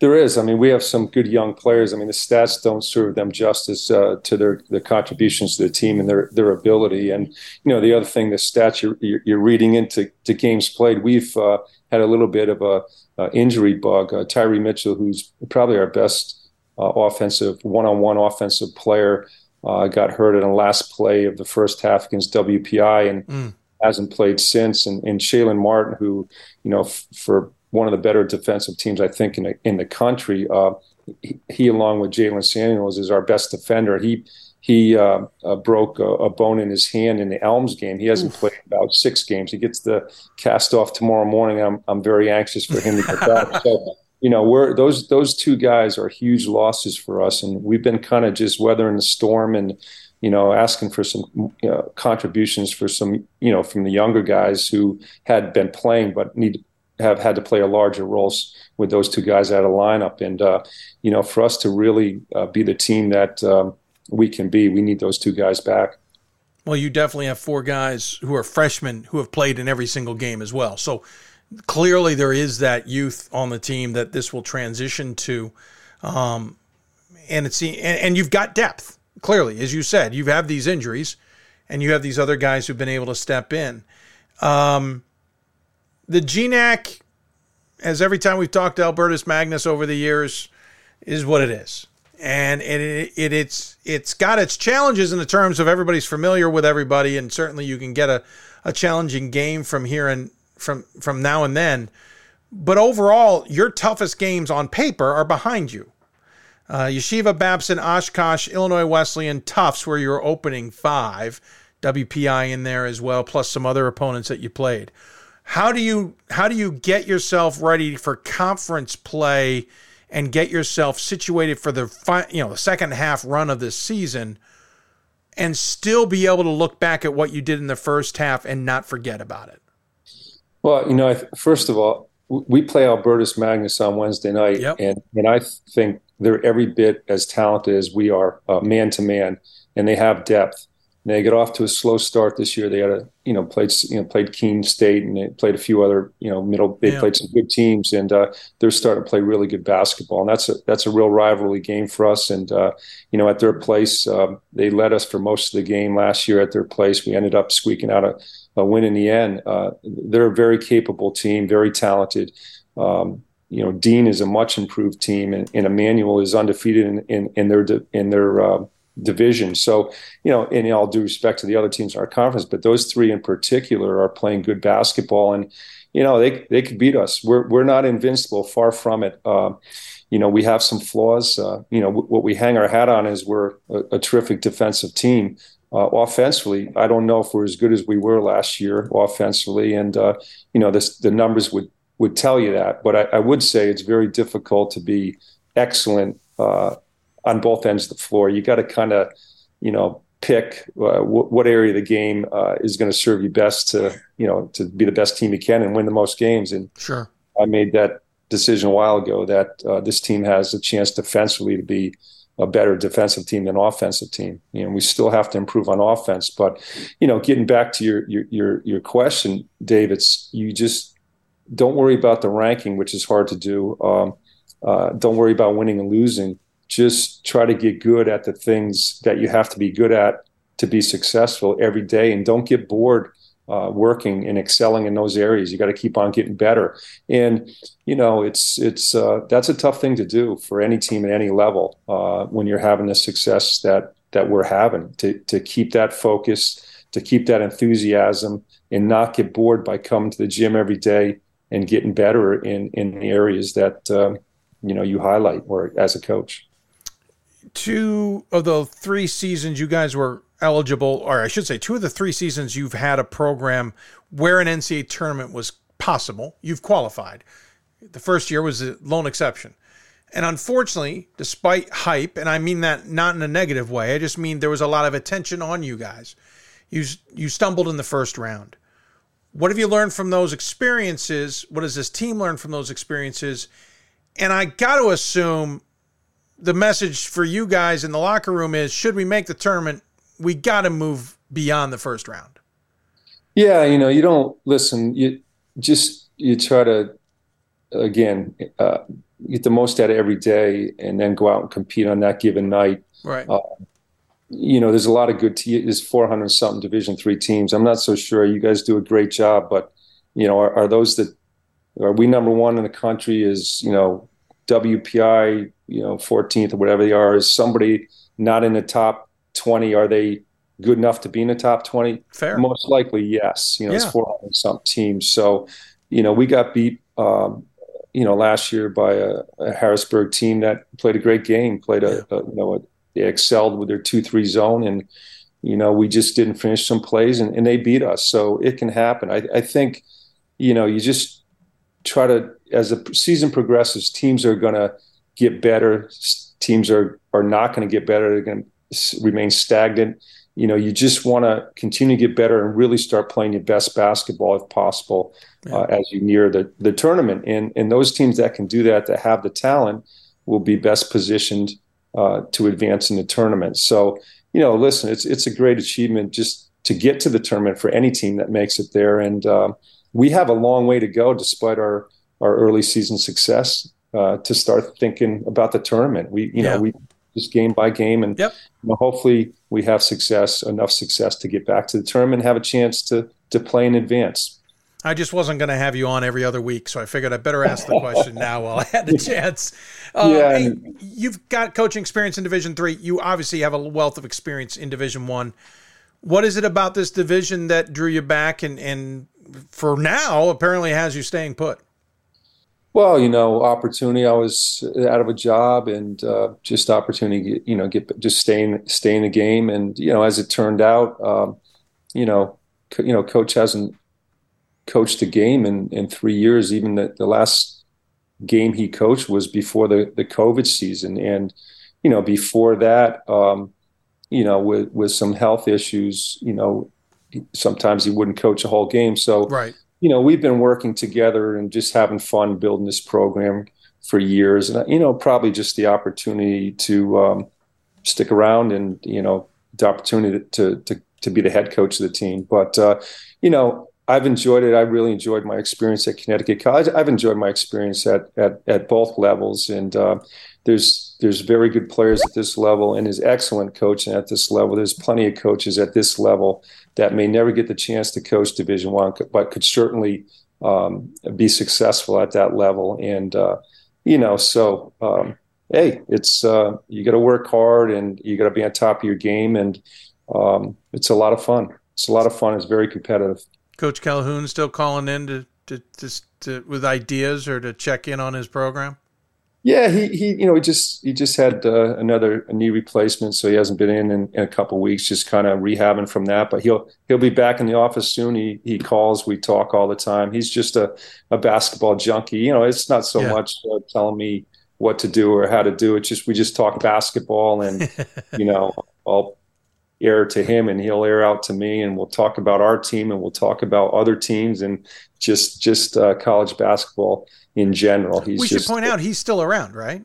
Oh yeah, he's still around. Still has an office in the building, and like Yeah. I say, I, I would expect him to, to be back in the office soon. He's just just been out for a couple of weeks with the with the knee replacement surgery and the rehab that goes along with that. And uh, he doesn't like to to hobble around with a walker or anything. We'll see him when he's when he's when he comes into the gym. He'll when he comes back into the building, he'll be in the gym. Of course. he works out every day. Uh, quickly, uh, we, we were supposed to have you guys at the D3Hoops.com Classic last season. Uh, obviously, for the challenge that is COVID, it didn't work out. Uh, are we going to be able to get it, get you guys back? Yeah, we'd love to. We'd love to to play in in in the event. Um, send me some information. We, you know, we're, we're- actually our our our, our league schedule is going to change. I believe we're going to go from Yeah. 18 conference games back down to 15 or 16. So there's going to be a few more out of conference opportunities. So we we definitely have an interest. We've got space next year. I'm just saying. send send the info, Dave, and I'll All we'll right. at it. We could have a really bonkers one next year, though. We had you guys lined up with Marietta last year. It was oh, but Where's where's the site at? This uh, where are we going to play? is what it is. Hey, Coach, thanks for the time. Really appreciate it. I know we're running late, so I appreciate your patience as well. We have a tradition on the show. We always give the coach the final word or the guest the final word. Any final thoughts you'd like to share with those who may be tuned in? Yeah, no, I, t- I told you last time. I feel the same. Just uh, which what you guys bring to Division three college basketball, the exposure uh, is is great. Great for Division three programs, for the players, for the coaches, for the schools, and uh, just really, really appreciate your coverage and uh, keep it up. And uh, uh, we'll hopefully we'll uh, see you at the end of the year in an exciting, exciting NCAA tournament. Oh, that'd be fun. Hey, Coach, good luck the rest of the way. Thanks for taking the time. I look forward to chatting with you down the road and enjoy it. Thank, thanks, Dave. Appreciate it. Absolutely. Glenn Miller joining us on the Blue Frame Technology Hoopsville Hotline. Appreciate him taking the time to do so. Uh, St. Joe's is a fascinating team. A lot of a lot of storylines there. We could talk for him forever, uh, quizzing about what what all that makeup is. But uh, we'll keep an eye on him. Listen, I, I know what he's saying about the conference, but from an outsider's perspective, we're going to have to see that proven out a little bit. Albertus Magnus, we know, has had a history of being really good. Johnson and Wales has had a history of being pretty good. We'll see how the conference schedule plays out because honestly, they may not have a challenge unless they trip over themselves and stay number one the rest of the way. Take a break when we come back. Bill Broderick will join us from Christopher Newport Women's Basketball to talk about his team and that wild game yesterday down in Southwest Virginia. You're listening to Hoops Show presented by D3Hoops.com from the NABC WBCA studios. Back with more after this.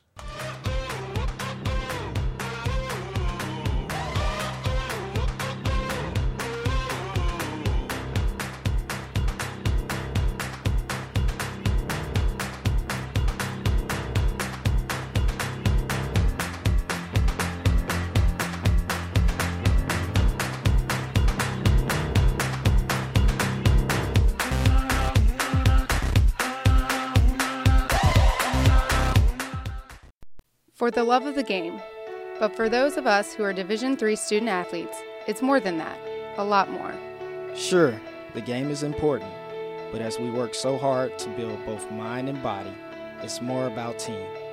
That is why NCAA Division III teamed up with Special Olympics. And in giving the gift of sport to those for whom it seemed an impossible dream, we are working to make this a better world.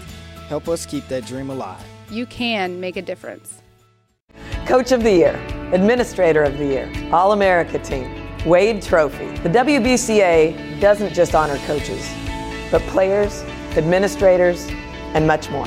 The WBCA strives to honor those who have contributed to the advancement of women's basketball. Celebrate the present, honor the past, look to the future.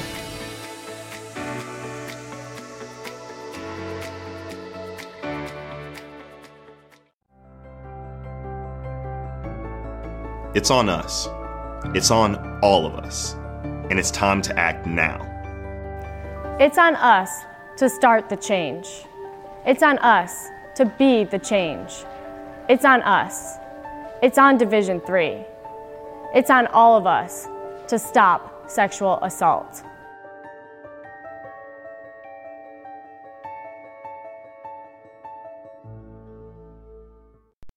I learned a lot of valuable lessons playing college football. I never thought about the health benefits of exercise until I actually started to talk to coaches in college. It's not only just for performance, it's for life. My coaches instilled the importance of well being, not only building up strength, mental health, getting enough sleep, eating properly is all what it is to be healthy. I decided that I want to go into personal trainer and share my knowledge that I obtained in college about physical and mental well being.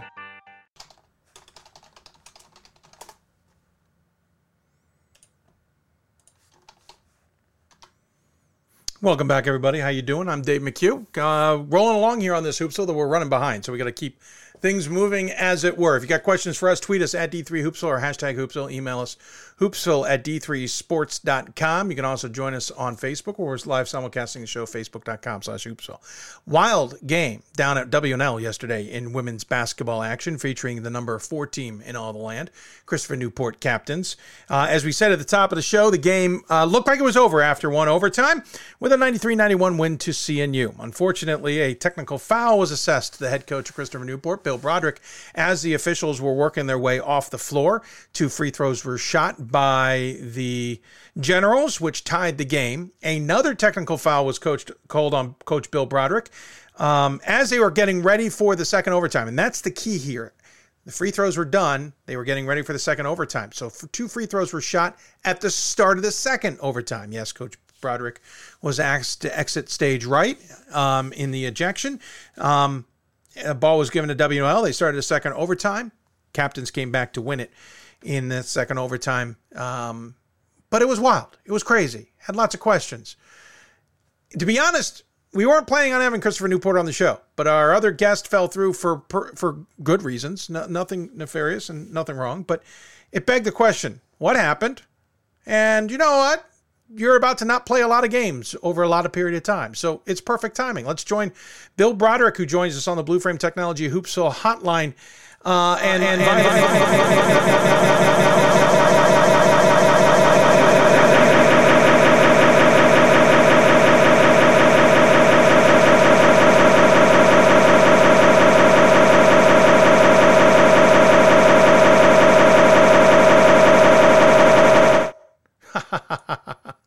Folks, I do know what's going on. Bear with me as I make a quick correction here.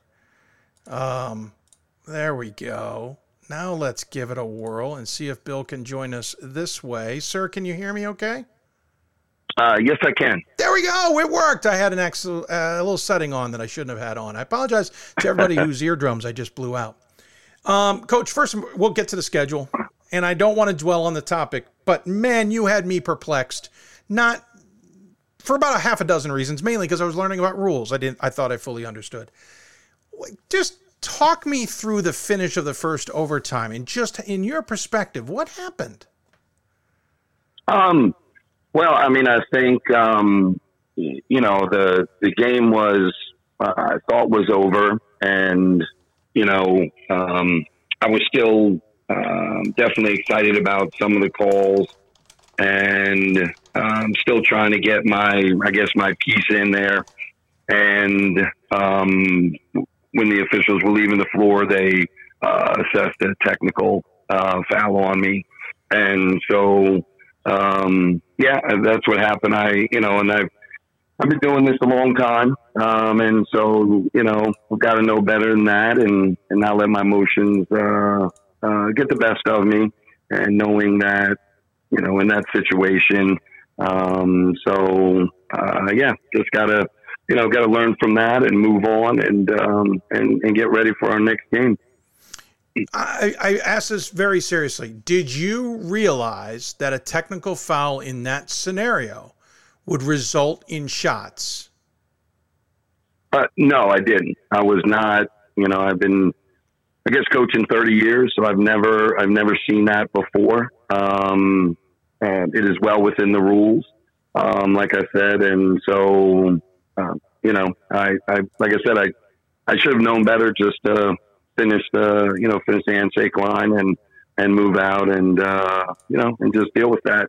And so, uh, but no, I was not uh, 100% familiar with that. I don't think there was a lot of people familiar with that, um, but I think everybody is now. Are you a little bit relieved that the second technical came after the free throws were shot, so that didn't end up being a loss? Instead, it went on to overtime. Yeah, I uh, to be honest with you, I didn't even know a second technical was assessed. Uh, I was already kind of walking uh, back to the huddle to get ready for the for the start of the second overtime.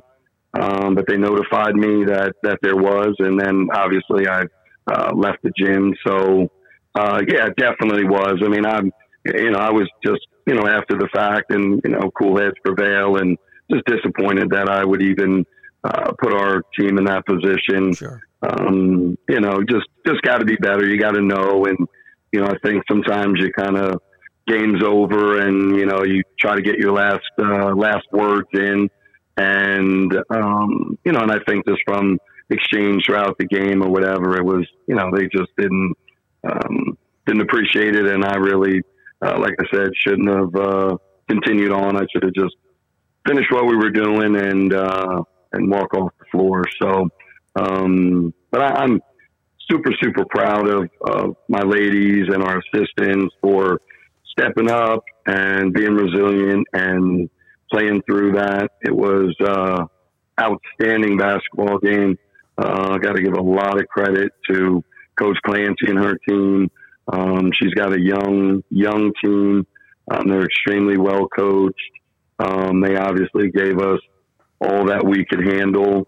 Um, and so just, you know, it's just a just a great basketball game, and um, just really proud of, uh, my ladies for sticking with it and and finishing through um, through the game. You wouldn't want to tell me what the magic words were, would you? No, you know, to be honest with you, I, I was, um, you know, and you know me, I'm I'm definitely uh, animated and and passionate on the sidelines. Um, but uh, I'm not a cursor. I, I don't curse on the sidelines. It was nothing like that. It was really more just questioning uh, a call um, that I didn't get that I thought we should have had, and so I was just still revisiting that when I should have let that go. Um, so uh, you know that was uh, that was really the brunt of it, to be honest with you, and um, you know you just uh, you just learn from it and, and move on and uh, you know, it's I've been coaching as my 30th year on the sidelines. Uh, I've never been ejected from a game. Um, I can't even tell you the last time I had a technical foul. I think I've had maybe four or five in the 10 years I've been here.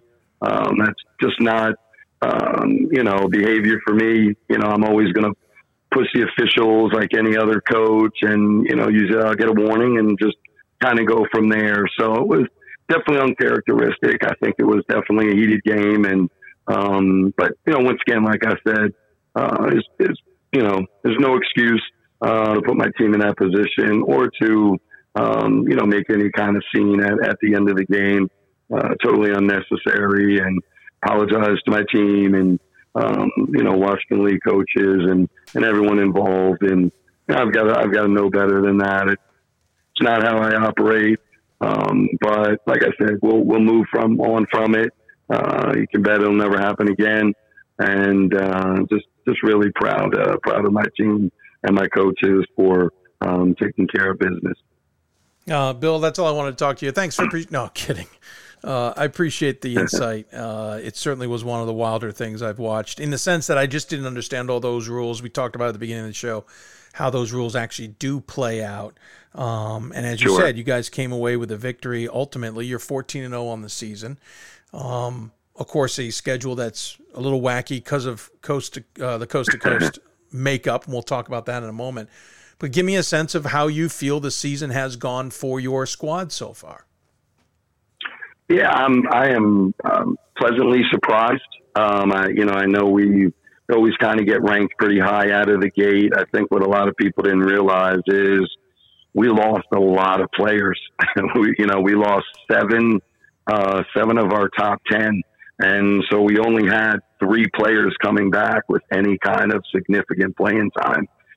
So, you know, while we had some juniors and seniors, you know, they really hadn't gotten any playing time. We, you know, we had a, a transfer that we've added. We don't usually add transfers to our program, um, just, you know, for our personal reasons and learning the system and those things.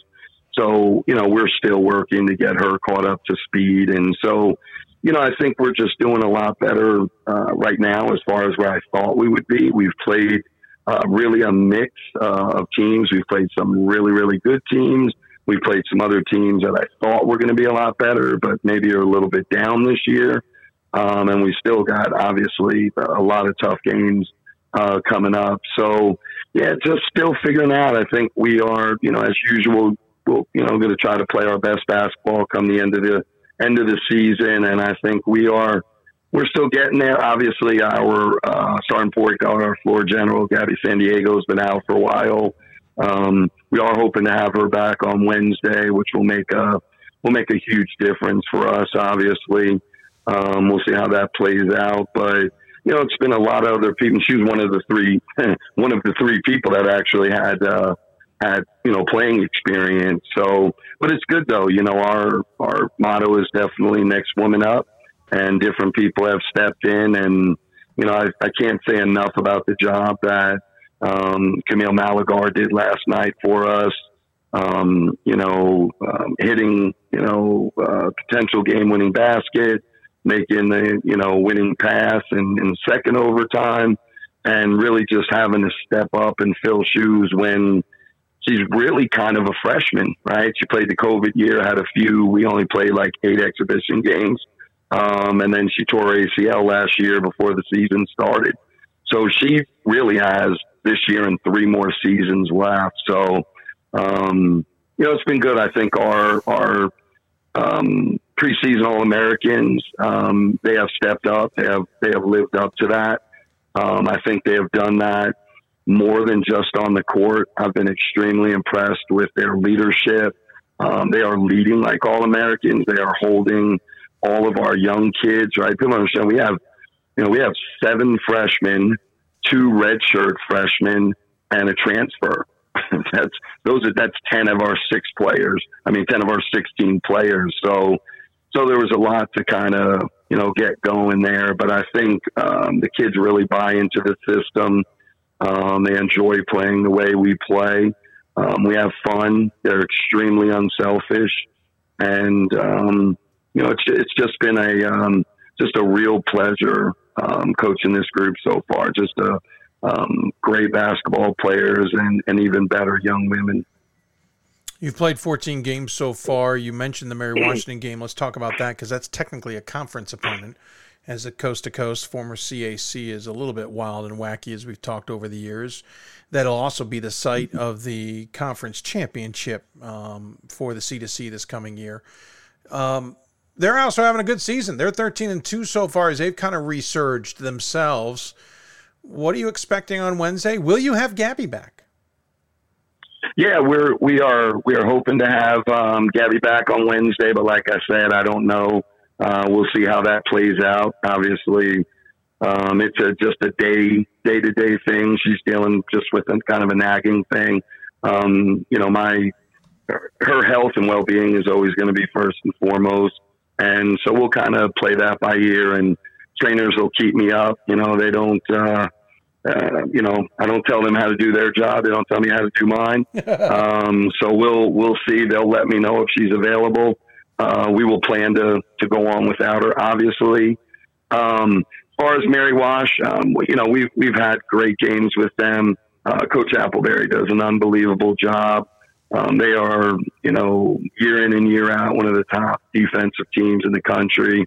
Um, they, they kind of almost remind me of a, a UVA men's team.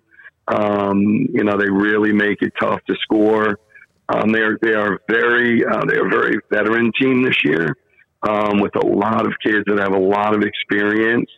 Um, so we we know that we'll, we'll have our hands more than full on Wednesday. Um, but we're, you know, we're looking forward uh, to a great challenge on the road in what is always uh, an exciting environment. You're supposed to play William Peace tonight. Uh, you'll play Mary Washington Wednesday. You've got Salisbury coming up this weekend. Um, but you don't have a ton of games between now and that conference tournament. You'll play Salisbury and Mary Washington another time. You even got a non-division three game against Regent. Let, just to take the Regent game fairly, you're basically now at 23 games in the division. Are you hoping to make up the William Peace? And how tough has this scheduling been in this non-traditional setup that the C2C has? Yeah, we um, we also have Santa Cruz uh, in there, yep. which I think is a oh, very right. uh, qu- yeah. I think they are. Um, you know, I know they've uh, lost a few back to back, but you know their their schedule is more brutal than ours as far as traveling and playing top teams. And and I think when they have things clicking they're a, they're a top 10 team in the country. Um, they returned all five starters. I was actually shocked that they weren't picked as the favorite uh, in the conference but mm. but we do have we do have them as well. Um, we were hoping originally uh, the Regent game was Finlandia uh, one of our opponents so that was kind of one of our conference opponents, and uh, there were some changes up there in um, coaching leadership and those things, and things didn't work out. So we were able to just add Regent. It's really hard to add somebody, you know, late in the fall that has two games available in February, right? It's almost, um, you know, almost uh, impossible to be honest with you. Scheduling, scheduling is tough. You know, I tell people all the time, it's it's, it's probably uh, the most difficult part of my job. Um, I think you know we're we're a little bit off the beaten path um, as far as you know the Division threes, and you know we we've had pretty good success over the years, and so it you know and then trying to find teams in January and February that don't already have conference games. So you know it, it is a bit challenging. Uh, we navigated. Uh, we'll tell you that the you know the university, our athletic department um, really gives us a ton of support um, in, in helping us to, you know, provide opportunities for us to get to games and to play opponents and those things. So, you know, we've been lucky. We've this year we took a trip to uh, Puerto Rico and we played two very good teams in Colorado College and Cortland State. Um, we went down um, to East Texas Baptist um, played them at their place. They're they're an outstanding team, and I believe getting some votes as well in your poll. So, um, so we've been able to do that. I think we will continue to look to add. Uh, William Peace, I think they're really down numbers, and I think they're just trying to focus on finishing out their conference obligations, which I totally uh, understand. Uh, I would love to add another game. Uh, so uh, I know uh, you have a pretty vast uh, audience, and so um, if anyone is interested, uh, we would definitely love to pick up uh, one more game. So, um, but we'll see. I think at this point, uh, if we have 23 Division three games, and and with the strength of some of the teams that we've played, um, I think we you know will do enough to get at least a you know a full picture of, of what type of team we are, and um, and then the NCAA can you know, decide from there. Just for the record, there's a great event in Las Vegas every year called the D3Hoops.com Classic. Just saying, you and the men, come on out. hey, that Both would uh, that'd be great. Yeah, that would be great. Send uh, send us some uh, send me some information, and uh, we will uh, we will definitely look into that. I'll get you in touch with the right people, sir. You should definitely come out. Uh, listen, your offense is one of the top 15, I think, in scoring in the division. Your defense is one of the top five. We've talked about it before the chaos that is that 94 foot defense coupled with the offense. What I think is most fascinating is you don't play. Uh, or I should say, player. You play a lot of players. You don't play them for long periods of time. I think one player may be averaging more than twenty minutes a game what's what's the secret sauce in getting everybody to buy in?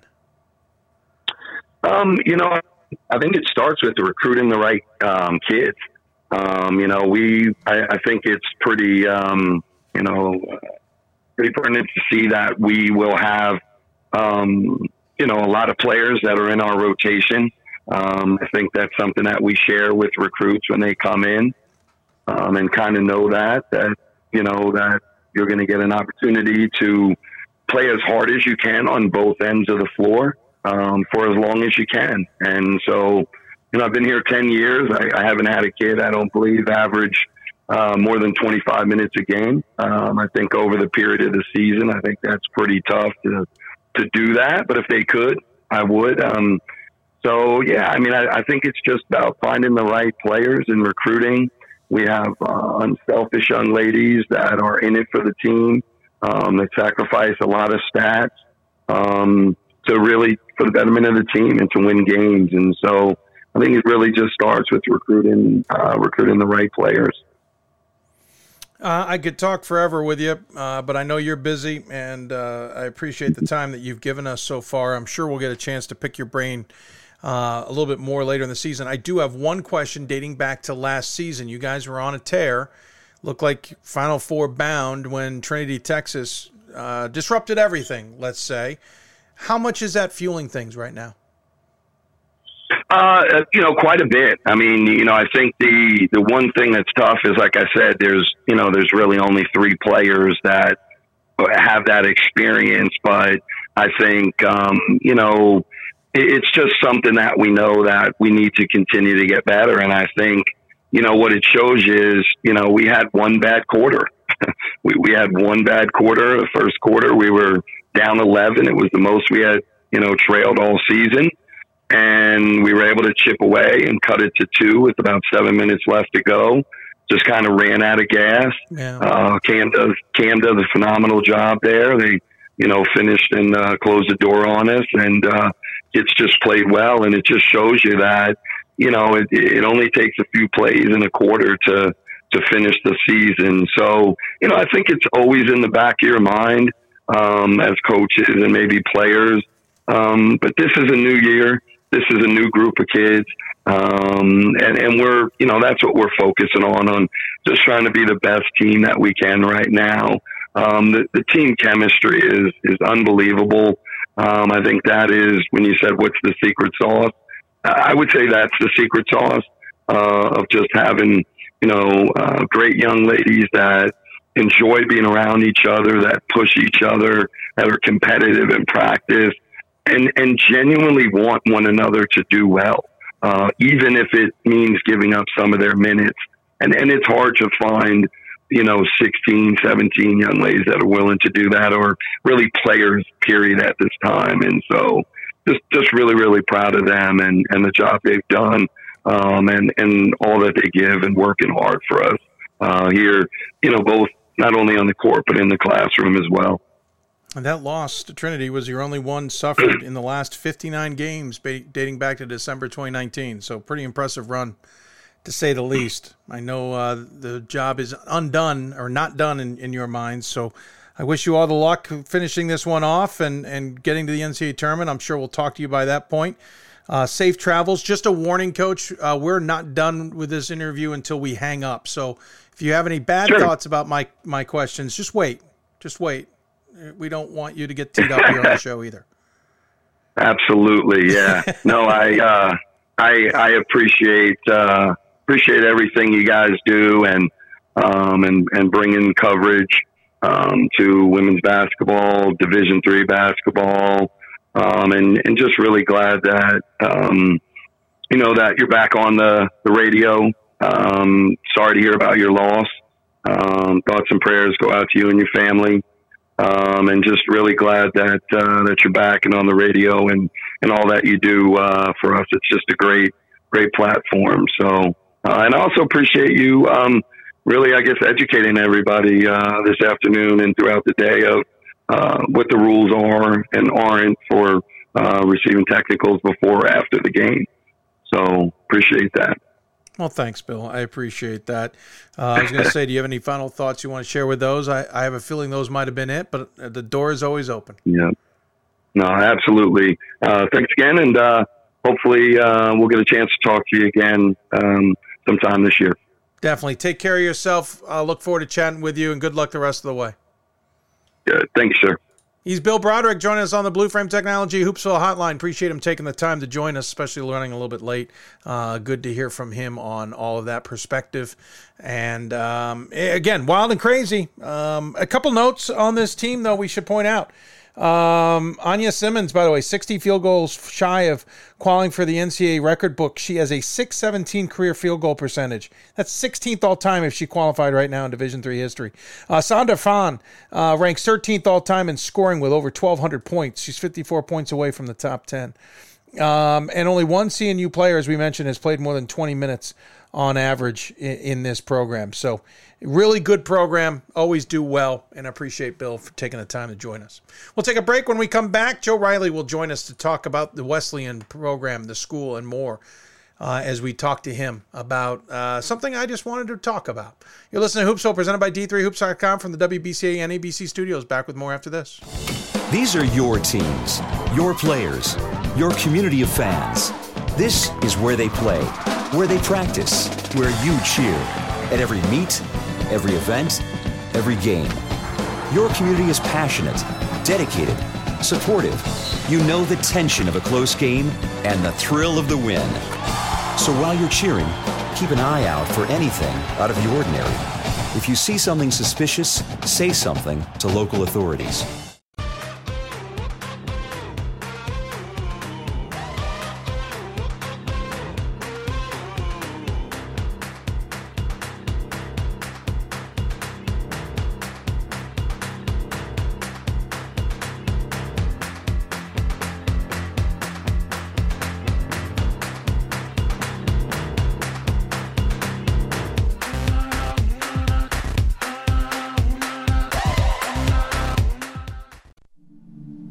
I used to never really talk.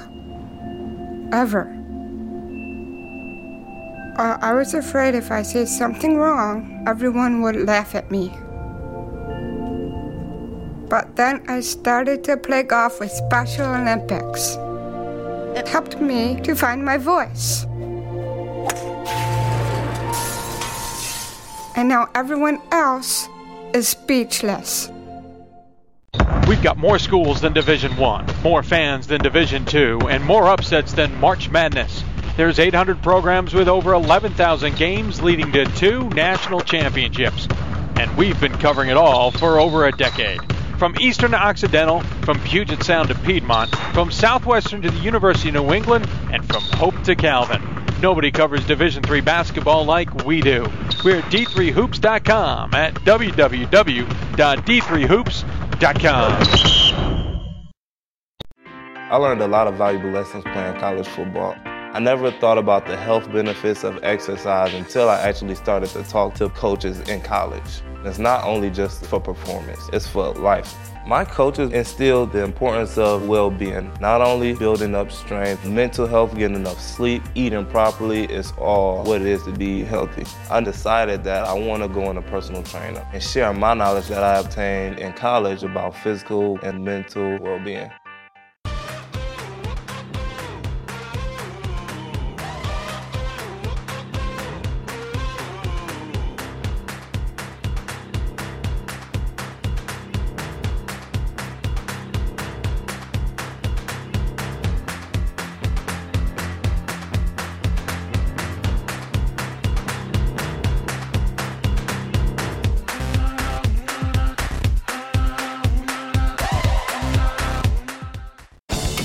These are your teams, your players, your community of fans.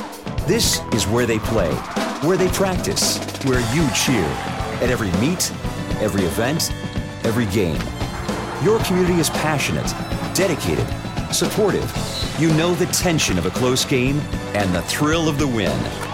So while you're cheering, keep an eye out for anything out of the ordinary. If you see something suspicious, say something to local authorities. It starts right when you hit the court. You imagine your finest moment. The game winning shot that gets you to the dance, a monster dunk or no look pass, and cutting down the net. Sports lets us dream of our own success and prepare us for our finest moments on and off the court.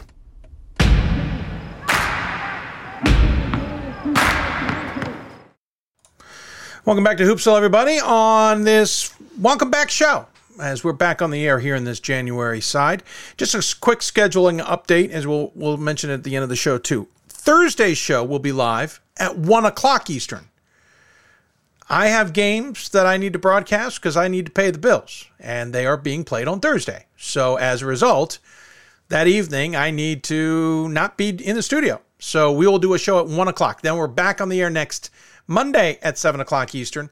There's, I think, one more Thursday that will be on the air at 1 o'clock later this month as well.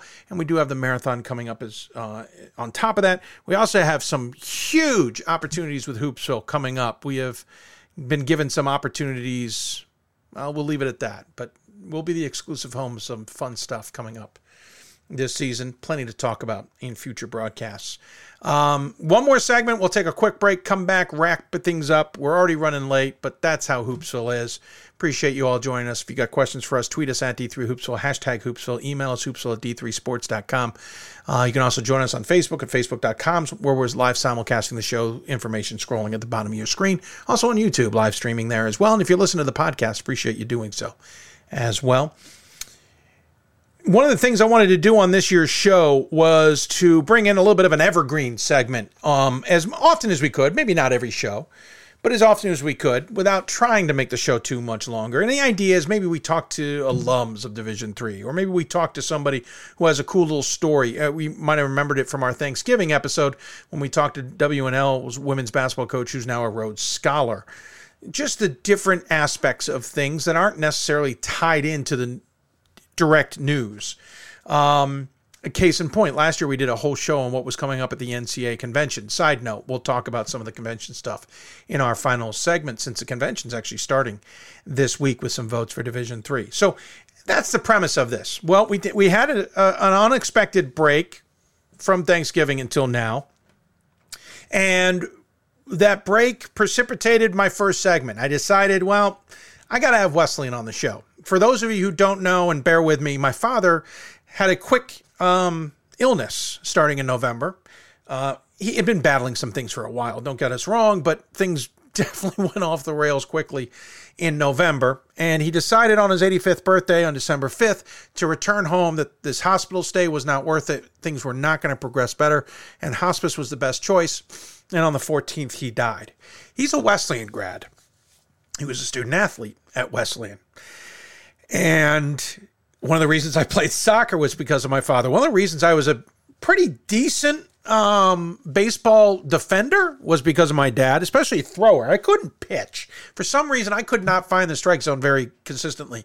But if I was moving as a shortstop, second baseman, outfielder, whatever, I could hit my target every single time, no matter what. Because in downtown Chicago, when I played or threw the ball with him, we lived on a very narrow street off of a main thoroughfare if I missed him, I'm likely hitting a car that was parked either side of us. Well, that's not allowed. And then when we moved to Maine, we lived on top of a hill. His bad knees, he wasn't going to move very much. If I missed him, I'm running a half mile or more to chase that ball that just went down the hill behind him. Case in point, I ended up being a half decent athlete, got to play soccer myself. The Evergreen segment is Wesleyan because I wanted to at least shine a light on his alma mater. We get a chance to talk to him every once in a while, but he had a wonderful moment a few years back when he went back for his reunion where he ended up bumping into the head coach of the men's basketball team, Joe Reilly, and the call or text or whatever it was back and forth between um, my parents and myself going, Hey, do you know Joe Reilly? And the back and forth going, Yeah, what, what are you doing at Wesleyan? Ensued in a great pick, and we'll show that in a minute. But joining us on the Blue Frame Technology Hoopsville Hotline, in a selfish uh, way, but appeasing me nonetheless, is the aforementioned Joe Reilly, head coach of the men's basketball program at Wesleyan. And coach, I appreciate you taking the time to humor me here. Uh, and come on and talk about your program, talk about the school in general, etc. First and foremost, how are you? Doing good. Happy to be here. And uh, sorry, sorry for your loss. Oh, I appreciate that. Um, wh- while we're, uh, I'm to try and figure out how to do this. I do have a picture. I, will show it now because unfortunately, if you start talking, we're, I don't think we're to be able to hear you. So, excuse me. So I'm to show the picture real quick. This was a, a summer of 2019 there you see Joe, who's clearly taking the picture, uh, and my parents, uh, who had who had arrived for my dad's reunion as well. Uh, Joe and I think it was his 60th, and I think that's that is accurate. Uh, but there you go. I, I, just couldn't resist showing that great shot because Joe, it, it definitely started off uh, a, f- a few uh, days worth of what was going on on the campus. Um, my dad was tickled that I got to cover Division three sports and that Wesleyan was ever in the conversation. Um, I think he downplayed Wesleyan athletics, to be completely honest with you what was it what's it like on that campus? What what is it about the cardinals and wesleyan that drew you to that school and draws you to stay with that program so far and and really in some ways kind of rebuild it? Another talking point of his. Well it wesleyan really is a special place and uh, i was i was at bates college for 11 years in the nescac yeah. i played played at Trinity in the NESCAC, so super familiar with Wesleyan. And competed against Wesleyan in the old uh, in the old cage as a as a student athlete, and then and then coached against the Wesleyan teams. Grew up in Connecticut, and uh, just knew the great reputation that Wesleyan University had. And they they actually reached out to me when I was at Bates, and they knew that I had strong family ties in the state of Connecticut. So they reached out and asked if I was interested in the job. They had just built a brand new facility where I snapped that that uh, that selfie, including your parents in there, and uh, and uh, you know I was really I was I was really sold on the university, and and I was really sold on the challenge, the the the little three, and the rivalry between uh, Wesleyan, Amherst, and Williams was super intriguing. I I was at Bates where the the the rivalry uh, was you know spanned over 100 years against Bowdoin and Colby, and and that's real. It's as a coach and a program, it's really fun to be part of a rivalry that's existed for so long. So. Uh, you know, it was a it was a huge challenge, and I think ultimately it was the people. Wesleyan University is just it, it's a unique place. It's they're just they're just great people, and it's a very diverse community and diverse in so many ways, and diversity of thought, diversity of experiences, diversity of interests, and you know, I, I think if you pulled ten Wesleyan students, uh, you know, aside on a tour and you asked them uh, what they love most about Wesleyan, I think the, they'd all say they love Wesleyan. You might get ten different answers. It's just a it's just a place you can really you can really be yourself and find yourself and and uh, you know as a coach I can be myself here and I have a real unique team and they they they are they're they're uh, they're energizing to be around. I love it, and this is uh, a tip of the hat a little bit to the Bob Quillmans of the world, those who went to an Illinois Wesleyan or an Ohio Wesleyan or a West Virginia Wesleyan or a Virginia Wesleyan or a Nebraska Wesleyan. I, I toured about three or four of those myself, looking at schools. You guys are the first, right? You're you're, you're the Wesleyan. Yes, correct. There is, by the way, a Wesleyan in Georgia that's all women's. Interestingly enough, of course, Wesleyan was an all men's school. Do you guys get any confusion with any of these schools? So sometimes we do. Sometimes we do. A, great story is I run a youth basketball camp, and I had uh, I had one of my first registrations come through, and I didn't pay too much attention. And then uh, I realized it was someone from Nebraska. They thought they were signing up for the Nebraska Wesleyan uh, summer camp with uh, with Dale Wellman, and I uh, had to quickly send the refund. But I mean, the the money the money was in the PayPal for a couple months before they got. You know, I sent out the confirmation email. So we do that. That's an extreme example, but sometimes it, it does get a little confusing. That's brilliant, though. that is, oh wow, that's great. I'm sure Dale was appreciative that you at least corrected the young lad. Oh yeah. um, give everybody a sense of where you're located because I, I know where you are in Connecticut, but I think a lot of people get confused on where the schools are in Connecticut. Give us a little sense of where you actually are located and who you're closest to. Yeah, so we're we're we're right out right on along the Connecticut River. We're central Connecticut. You know the, the, the recruiting pitch is you know 90 miles outside of New York City and 90 miles outside of Boston. We're we're about 15 miles south of Hartford, capital, uh, the home of Trinity College. That's another big rival of us. We just got to shoot up 95, 91 north to get there.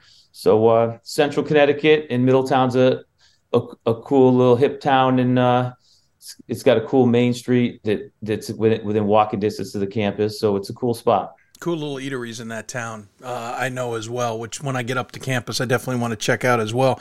Um, Wesleyan, one of the things my father always wanted me to understand, which I always cracked me up, was that Wesleyan athletics was in a resurgence. Because let's be honest, it wasn't much of the conversation maybe 15, 20 years ago. He's like, oh, that AD or that president, they're bringing in so and so, they're bringing in so and so. Is that the case? What's changed with the athletics department? Because you guys have become more competitive.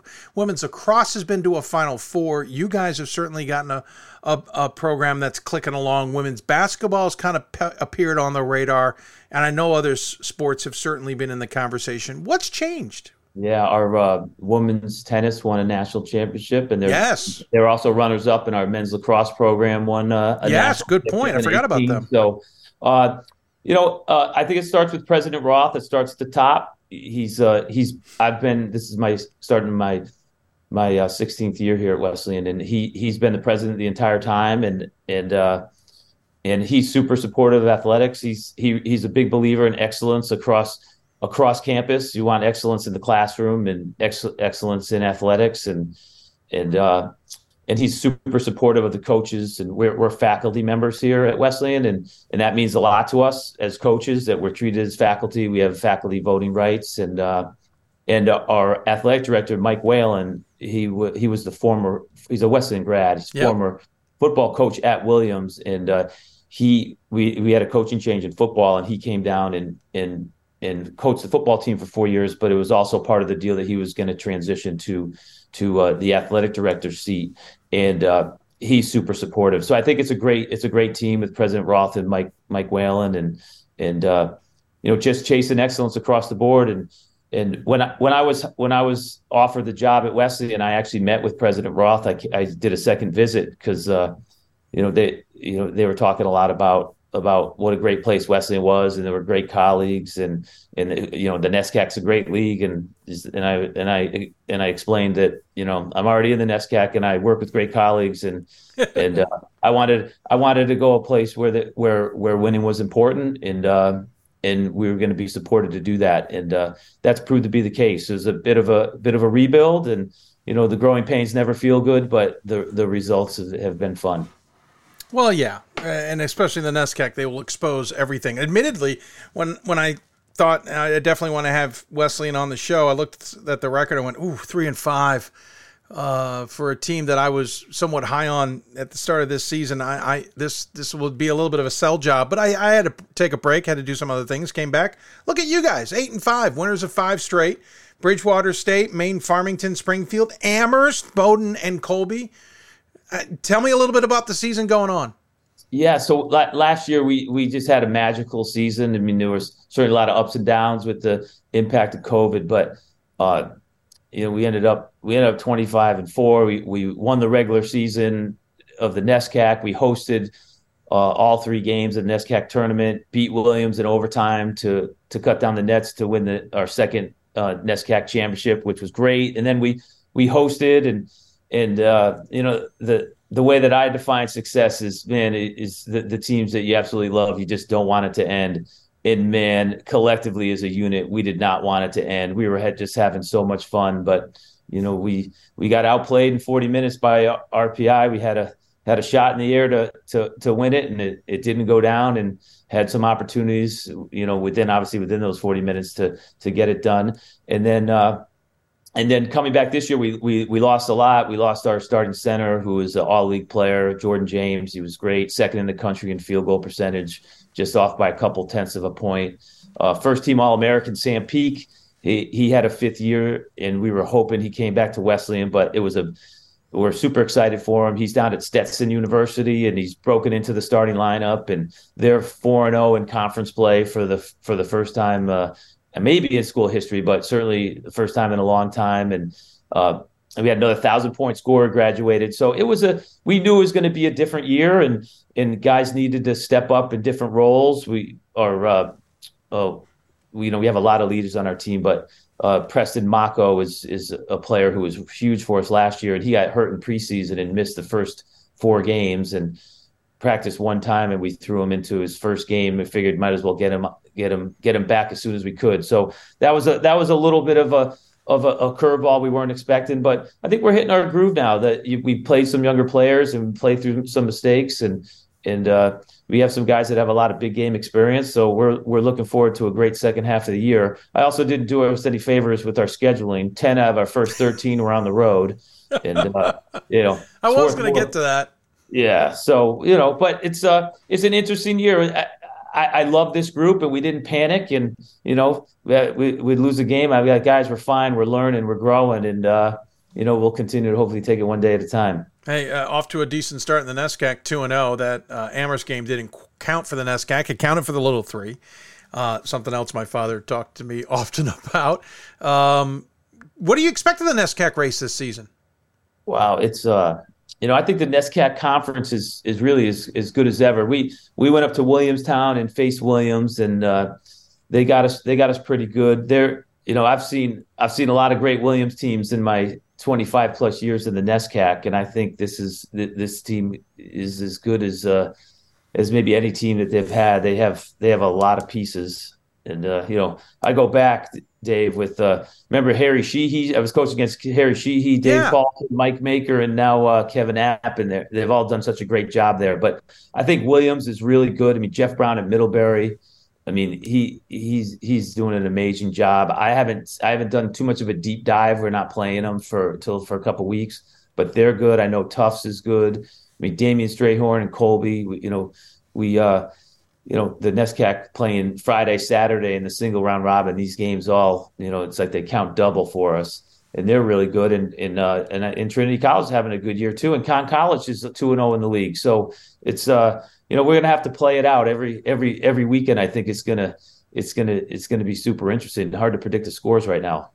Yeah, no, it, it looks like it's going to be a wild ride to the end. Williams, Middlebury, everybody looks good, but you know Bates and everybody else showed last season, even on the women's side, that anything's possible. And we've had deep seed win the tournament more times recently than I think anybody expected. So I'm looking forward to seeing how this plays out. Obviously, you have Mitchell uh, ahead in non-conference play, then back into conference play against Connecticut College, then against Yeshiva at home, which is a great game. Then back into conference play against Trinity, Connecticut. Then out of conference play against Mass Dartmouth, and then you finally finish off the rest of your conference schedule. It's it's going to be a, a, wild season for you guys. Yeah, and there's no and there's no hiding, and you know, in in last year, uh, you know, we we we, we just love playing a tougher schedule and we ramped it up again this year because it's you know you just get a true measure of yourself. If you're not playing really good teams early yeah. you you you know you're going to find your deficiencies in January and you're 45 practices in and it's hard to it's hard to figure out exactly who you are and, and, and what those deficiencies are. So yeah, good point. It's certainly a challenge. I told the team today when we circled up, like, let's not look too far ahead. Let's just one, one day at a time here and you'll be fine. Cause it, even with those 10, 10 of 13 on the road, it's a little daunting if you're thinking about that. So we were just taking one at a time. Well, Joe, I, I running behind has you late yourself, and I appreciate you taking the time to be patient with us and be on the show and humor me a little bit too. Um, and and we'll thank Max, uh, your sports information director here in a bit as well because of the great stuff he found for for me. Uh, some of those pictures we'll show at the end of the program. But um, I appreciate you taking the time coming on and, and talking about the Cardinals, talking about the program, the history of the school, etc. I'm looking forward to being on campus sometime sometime soon. Who knows when, but we'll be up there. But we always give the coach the final word. Any final thoughts you'd like to share with those who may be tuned in? You, you know, I, would like to just make it a little personal for you. Is when when when I by chance was asked to talk at, to uh, some former athletes at the at the six, 60 year reunion and on the floor of of Silloway Gym. I, I wasn't expecting to see your parents, and that was a, a pleasant surprise. And I and I just like you to know and hear from me that that that both your parents and especially your dad talking about you being ambassador for the game and for do all you do for Division three. Like he was just so he was just so very proud of you, and and uh, and and that was great to see. And and I'm going to just speak on behalf of all the NESCAC coaches and all the Division three coaches out there that that we really appreciate what uh, D3 Hoops and the platform does for for this great game. And it's you know we all do it for the student athletes, and uh, and and you make the the Division three college basketball experience for the student athletes so much better. I mean, I'm, I'm, I'm, whether you know or not, me and all these coaches, we're spending our, you know, we're drinking our, our uh, morning coffee with you every morning during the, during the season, checking out the scores and the site and what, what news is breaking. So you're doing just a great job. Keep it up. Thanks, Joe. I, I appreciate that. Um, definitely wish I could have more time to talk about Wesleyan with him, but I know he was proud of his alma mater and, and, and I appreciate your kind words as well. Um, good luck the rest of the way. I'm hoping I'm talking about the Cardinals in the tournament. Maybe when I'm wearing a tie on an NCAA show, that'd be fun. I love it. Hey, Thanks. Joe, take care of yourself, and uh, I'll talk to you soon. All right. Thanks, Dave. Joe Reilly joining us on the Hoopsville hotline. Appreciate him taking the time. Uh, a quick note you're going to see a picture a little bit later on the show where my father is kicking a ball on the sideline. There's a great story about him and I talking about getting yellow cards. And he told me the one yellow card he got in college, he argued with an official about whether a ball was out of bounds. He thought it was in, swore up and down it was in. Coach said, or official said, you're wrong, and gave him a yellow card for the argument. Just the record, for whatever reason, I never earned a yellow card. There's a few occasions I wish I had, and that's a whole nother story. My father swore that ball was in until the yearbook came out that year. And there was a picture of that kick. And my dad said he turned and realized, darn it, that ball was out. Always stuck with me. Uh, appreciate Joe coming on the show. My other f- favorite thing that my dad always said never ruin a good story by sticking to the truth. We try to stick to the truth here on this show, but when telling a story, we'll try and have some fun with it as well. Quick notes on Wesleyan, on that team especially. Um, last season, they had a winning record for the seventh straight season, dating back to 2014 15. That's the second longest streak, consecutive winning streaks, since the start of the program in 2000 or in 1901 02. So the second longest winning percent uh, streak last season, or winning, you know, seasons, seven winning seasons, second longest in the program's history. Coach Reilly has now the second winningest coach at Wesleyan. Um, last season was their single best season in the 121 year history of the program. They finished 25 and 4, top seed in the tournament for the first time ever, set six single season school records, while the team had five players average 10 plus points or more per game, something that had never happened in program history. And as an aside, here's some famous Wesleyan alums you might know. Michele Roberts, class of 70, no, that's, I think so. It's class of 77, executive director of the NBA. Bill Belichick, class of 1975. Do you, do you know, do you know Mr. Belichick? He was famous at Wesleyan for lacrosse, in fact. Lin Manuel Miranda, class of 92. You, you might know Mr. Hamilton. Uh, Matthew Weiner, class of 87, he created The Sopranos and Mad Men. Michael Bay, class of 86. Joss Whedon, class of 87. And Mike White, class of, eight, of 92, creator of The White Lotus show that is getting so much attention, though admittedly I've not seen it. If you're a fan of How I Met Your Mother, Wesleyan is a huge part of that program as well. Huge thanks to Max McNall for some of the pictures he found in the yearbooks and sent to me for my family. Could not be more appreciative of that from him. And a huge thank you to Joe Reilly for humoring me, to say the least. Um, we're going to take a very quick break, recap news, get you some details, and sign off. You've been listening to Hoopsville, presented by D3Hoops.com from the WBCA NABC studios. We'll be back right after this to wrap this show up. These are your teams, your players, your community of fans. This is where they play, where they practice, where you cheer. At every meet, every event, every game. Your community is passionate, dedicated, supportive. You know the tension of a close game and the thrill of the win. So while you're cheering, keep an eye out for anything out of the ordinary. If you see something suspicious, say something to local authorities.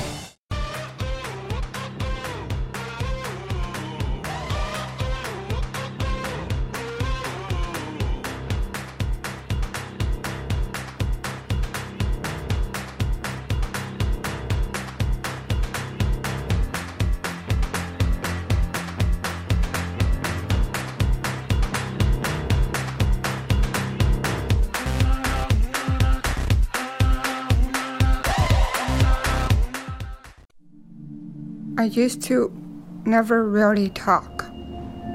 Ever. Uh, I was afraid if I said something wrong, everyone would laugh at me. But then I started to play golf with Special Olympics. It helped me to find my voice. And now everyone else is speechless. We've got more schools than Division 1, more fans than Division 2, and more upsets than March Madness. There's 800 programs with over 11,000 games leading to two national championships. And we've been covering it all for over a decade. From Eastern to Occidental, from Puget Sound to Piedmont, from Southwestern to the University of New England, and from Hope to Calvin. Nobody covers Division 3 basketball like we do. We're at d3hoops.com at www.d3hoops.com. I learned a lot of valuable lessons playing college football. I never thought about the health benefits of exercise until I actually started to talk to coaches in college. It's not only just for performance, it's for life. My coaches instilled the importance of well-being, not only building up strength, mental health, getting enough sleep, eating properly, it's all what it is to be healthy. I decided that I want to go into personal trainer and share my knowledge that I obtained in college about physical and mental Welcome back to Hoopsville, everybody. As we wrap things up way later than I ever anticipated this show going. I knew we were jamming in a lot of news and a lot of content tonight, but we are way past my wildest dreams on how long this show would go. Promise we're going to try and aim at two hours every show, but this one definitely got out of control. But really, because we had so much news. Uh, this is very reminiscent, if you know the history of this show, to when we made it back on the air after a little bit of a layoff back in the early aughts when we returned to the air at Goucher College. Um, and we're there for a number of years, thanks to my friend um, Oliver O.J. Janney, who is now a top person at CNN. Uh, they had a radio station there. It's a long story. If you ever want to know the history, I'll certainly give it to you. But uh, I worked uh, overnights, or basically, I worked morning show and noon show at um, WMAR in Baltimore. And so uh, my bedtime was normally somewhere around eight or nine o'clock at night, getting up about three or so to go and uh, get into work. And Hoopsville was going to have to be on at seven o'clock at night. There was just it made the most sense. And so uh, on this one particular occasion, when we were going to bring the show back, I think, I think it had to have been a Thursday. I uh, chose to take a nap, or tried to. And when I woke, my phone had been blowing up, unbeknownst to me, with text messages and phone calls. And everybody had a segment I needed to do at the top of the show that I hadn't planned on doing. It was Ada Cabrini and John Dzik, who had been told by his president that he would not be returning as the head of the Cavaliers, which at the time was significant news. To make a very long story short, the project I was working on, because it was basically hoops Hoopsville returning, was part of me finally completing my degree, ended up earning me that degree in one show. But my point is, everything I had planned on that show blew up because I had to get breaking news on the show.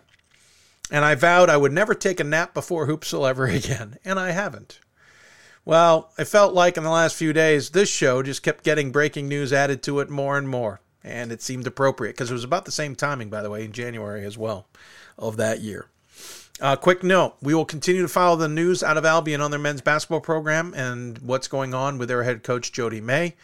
Uh, um, we will link to articles in the uh, show, which you haven't yet, but we will, to better inform you of that. We will continue to follow the Chicago Concordia, Concordia Chicago news, and the status of their head coach as well. I appreciate Bill Broderick coming on to talk to us about the wild game at, at Washington and Lee for his captains of Christopher Newport. Appreciated him being frank as well, and appreciated him being kind to talk about that. Uh, we'll talk more about the UEC uh, and United East and CSAC merger. That will certainly be a conversation down the road. Um, and we'll talk about school changes and coaching changes and all that. I do. Uh, by the way, we didn't get a chance to, to, tip of the hat to Ithaca, right? It was Ithaca who got the Sports Center top ten play um, with a behind the back shot at the buzzer to win it. That was awesome. Great to see. Uh, on what was a tough night, if everybody remembers, I think that was the Monday night game or the Monday night that uh, that uh, the Buffalo game where Hamlin was so seriously injured. It was very nice to see that little note and nugget. Um, a quick note on the NCAA conventions coming up this week. Division three has a few items that they are voting on. The one that's the most particular one is actually multiple ones, and it's very interesting to say the least. Here's the basics. A number of years ago, I talked about how it'd be great if basketball coaches could get time with their student athletes, especially new ones, in September. But the way the structure is, they are not allowed to. And this kind of stemmed a little bit from the Stevens Point thing, which, by the way, a little over five years ago, Bob Semling was suspended for the rest of the season due to that investigation that took, what, two some odd years to finally be completed? Six months longer than it could have been completed, but I digress. Um, we couldn't find a solution. My idea wasn't perfect. My idea was allow them to take a week, use it in September, and they just, you know, now they're down to 18 weeks during the regular season. They just got to figure out where they lose that week, whether they take it out of their preseason, because really who needs four weeks? Maybe they take it out of their holiday. Maybe they take it out somewhere else. COVID ended up having the answer. And the answer was moving from weeks to days. So instead of 19 weeks, you get 114 days. Um, that is a huge hit. There's one problem. The convention for Division 3, when they will vote, has two ideas to try and replace the week's structure. Both of them encompass 114 days, but they're vastly different. The one from quote unquote membership, meaning it came out of the membership group, is 114 days with very few restrictions on that. It's just 114 days. How do you want to use your 114 days of your season? Have at it. And, and especially for split season sports like hoops and all of that, how you want to use it. You want to use five days in September to get together with your team? That's perfectly fine. You just take those five days away somewhere else in your regular season and and true with every other sport. The more governmental version, or the more built up through people talking it out and hashing it out, and putting in some guidelines and some road work, as it were, has 114 days as well. It just has more structure. Uh, for example, uh, for basketball or any sport that splits seasons, tennis, hockey, wrestling, I think golf, any of those, you can use up to eight of your days before, you know, in the early part. For example, in basketball, you could use up to eight of those days before October 15th. If you want to use them in the first week of September to meet with your team, get things rolling, put a game plan together before October 15th, go right ahead. Then maybe you start your season or your preseason October 24th, or maybe you start October 15th, but you take those days away around Christmas however you want to do it. So there's two versions. There's a more unrestricted version of 114 days, and there's a more structured version of 114 days. Without, I, it's been a while since I read all the details. I kind of like the structured one a little bit, but I, I can understand the, the idea of both. To make sure that these are voted through and and replace the status quo, there's going to be a change. Normally, if these two got brought up, and, and to paraphrase the person I was talking to, who I'll mention here in a moment. If it was Bill 10 and 11, let's say, let's say everybody likes 11. So 10 gets up to vote against the status quo and gets voted down because a lot of people like 11. But there's also a lot of people who like 10, but not enough to get it passed. Then they get to 11. Well, that gets defeated too because there just wasn't enough people because there's a split opinion about which they want. And all of a sudden you're left with the status quo and both got shot down. So Division Three is gonna has added a special way of voting, and and it took me making this extra phone call, and I want to thank Brad Bankston at the ODAC. He has become my go to on a lot of these things because he is so knowledgeable. What I love about uh, so what as he described it is here's what's going to happen for those of you who don't know the nuances of the convention on friday there's a business meeting essentially and division three do straw polls about uh, future ideas. They also discuss those ideas that they're voting on saturday morning instead. Um, it's kind of a feeling out process. Some people get an idea of where things may stand on some bills. Some bills and i'll admit one of them was the um, 10% reduction in schedules. Can the, the, it can be revealed that they are to die, that they are not getting, they're not going to go very well on Saturday's vote. And that the, those who had those bills can maybe change how they want to approach it. In the case of the 10%, those who, who had been pushing that forward basically went up to everybody uh, on Saturday morning and said, We're withdrawing this. I, I'm paraphrasing, I'm not getting that exactly right. But that's because of basically up until Friday and Friday, it was well received. So anyway, that business meeting Friday, they, they do straw polls on some other future bills or what Division Three likes, and everybody can vote. If there's ten representatives from uh, X college, all ten can vote. Whereas on Saturday, one vote from one institution. So the, the voting's a little different. Anyway, they're going to take advantage of Friday, and what they're going to do is they're going to they're going to put these two bills up against each other the unstructured the more unstructured version and the structured version, and they're going to they're going to debate them like they would on a normal Saturday vote in the convention you know, during your normal business, um, and they're going to go back and forth with those, and then they're going to have an official vote, and they're going to decide which one of these are we going to put up against the status quo. Let's say X wins so that on Saturday, X will go up against the status quo. Here's the twist if for some reason X fails, okay, on Saturday, they will then bring back the losing one from Friday and put it up to a vote. The idea is they're trying to remove the status quo. They want to go to days. They think both ideas are valid and they want va- straight up votes to get those passed. If it means that the membership can vote on Friday for what they think is the better version and then make it go up against the status quo on Saturday and it passes, then we move on. That's what it's going to be. If they do that, but then somehow there was a change of heart, or, and this is the trick here, there are some people who aren't there Friday voting, but do show up on Saturday to vote because you must be there on Saturday. That is part of your membership requirements, reinstated this year that might change the vote.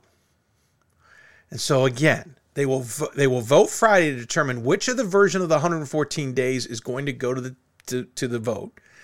Then on Saturday, that version will be put up against the status quo, yay or nay.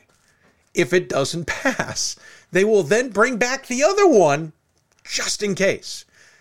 I think 114 days will pass. It's just a matter if it's structured or not structured. It's going to be fascinating to watch. There's some other things to keep an eye on. We'll have a little bit of a better update on Thursday as to exactly everything they're voting on. But I thought that one deserved a little bit more attention so that you understood how that all was working out. So there you go. Convention's always interesting. I've gone. I've enjoyed going over the years. Um, I wish I could go this year. Just can't make that trip happen. But uh, nonetheless uh, we'll keep an eye on it. Um, again, update Thursday. We'll be on the air at one o'clock live. Um, next Monday we'll be back on the air at seven o'clock. We do try are going to try and keep these at two-hour shows for the most part. Um, we have the marathon scheduled at this point. We believe will be on February second. I think that's the right date. It's a Thursday. It's at least what we're working towards. I want to thank everybody who bought T-shirts um, back in November and got them before Christmas. Admittedly, not a lot of you bought any. We're working on maybe one more idea uh, and one more sales drive. We will do that down the road. Very big thank you to the National Association of Basketball Coaches and the Women's Basketball Coaches Association. Both have agreed essentially to come back on board as partners. Um, we'll be doing more work and announce more about that as we move forward. If you are interested in being a part of this show, whether it be an advertiser, a sponsor, a partner, an investor, a donator, whatever. I know there's some people I need to get back to on this. Please get in touch with us. We will talk about how we can do that. your support will be significant for this show in helping us move forward, and especially in the very immediate future. Um, I think that's it, right? I don't think have, have I forgotten anything. Anybody? I think I got it all covered. Um, once again, thank you to all of you. Um, and I oh thank our guests Pat Coleman for coming on the show talking about all the crazy news. I'm sure we'll get him back for more of that crazy news. Matt Snyder and Mike Rainiac to join Pat for the top 25 chat. Real big thanks to Glenn Miller, uh, Bill Broderick, and Joe Reilly from uh, St. Joseph's, Connecticut. Um, Christopher Newport and Wesleyan, uh, respectively, to talk about their programs and their schools. Really appreciate their time. And again, huge shout out to their sports information directors, Rob Sil- Silsby at uh, Christopher Newport, again, Max McNall uh, at Wesleyan, um, and Joshua Ingram and his assistant Dan uh, at St. Joseph's. Really appreciate all your help, gentlemen. Um, not sure what we'll get on the show on Thursday, but we'll work towards it. Usually we start breaking out into regions. We haven't gotten our feet under us yet, but we'll certainly work towards that. We will have the women's panel, I hope, to talk about their top 25 on Thursday's show as well. And again, we have got some huge things coming. Haven't gotten the, the clearance yet to talk about them, but we got some big announcements and big opportunities going to be on this show. We cannot wait and we appreciate you tuning in. You can always join us on Twitter at D3Hoopsville. You can join us on Facebook at Twitter or at facebook.com slash hoopsville. We're also on YouTube. Look for us there. Um, you can email us hoopsville at d3sports.com. You can also get a hold of me otherwise in other f- f- capacities.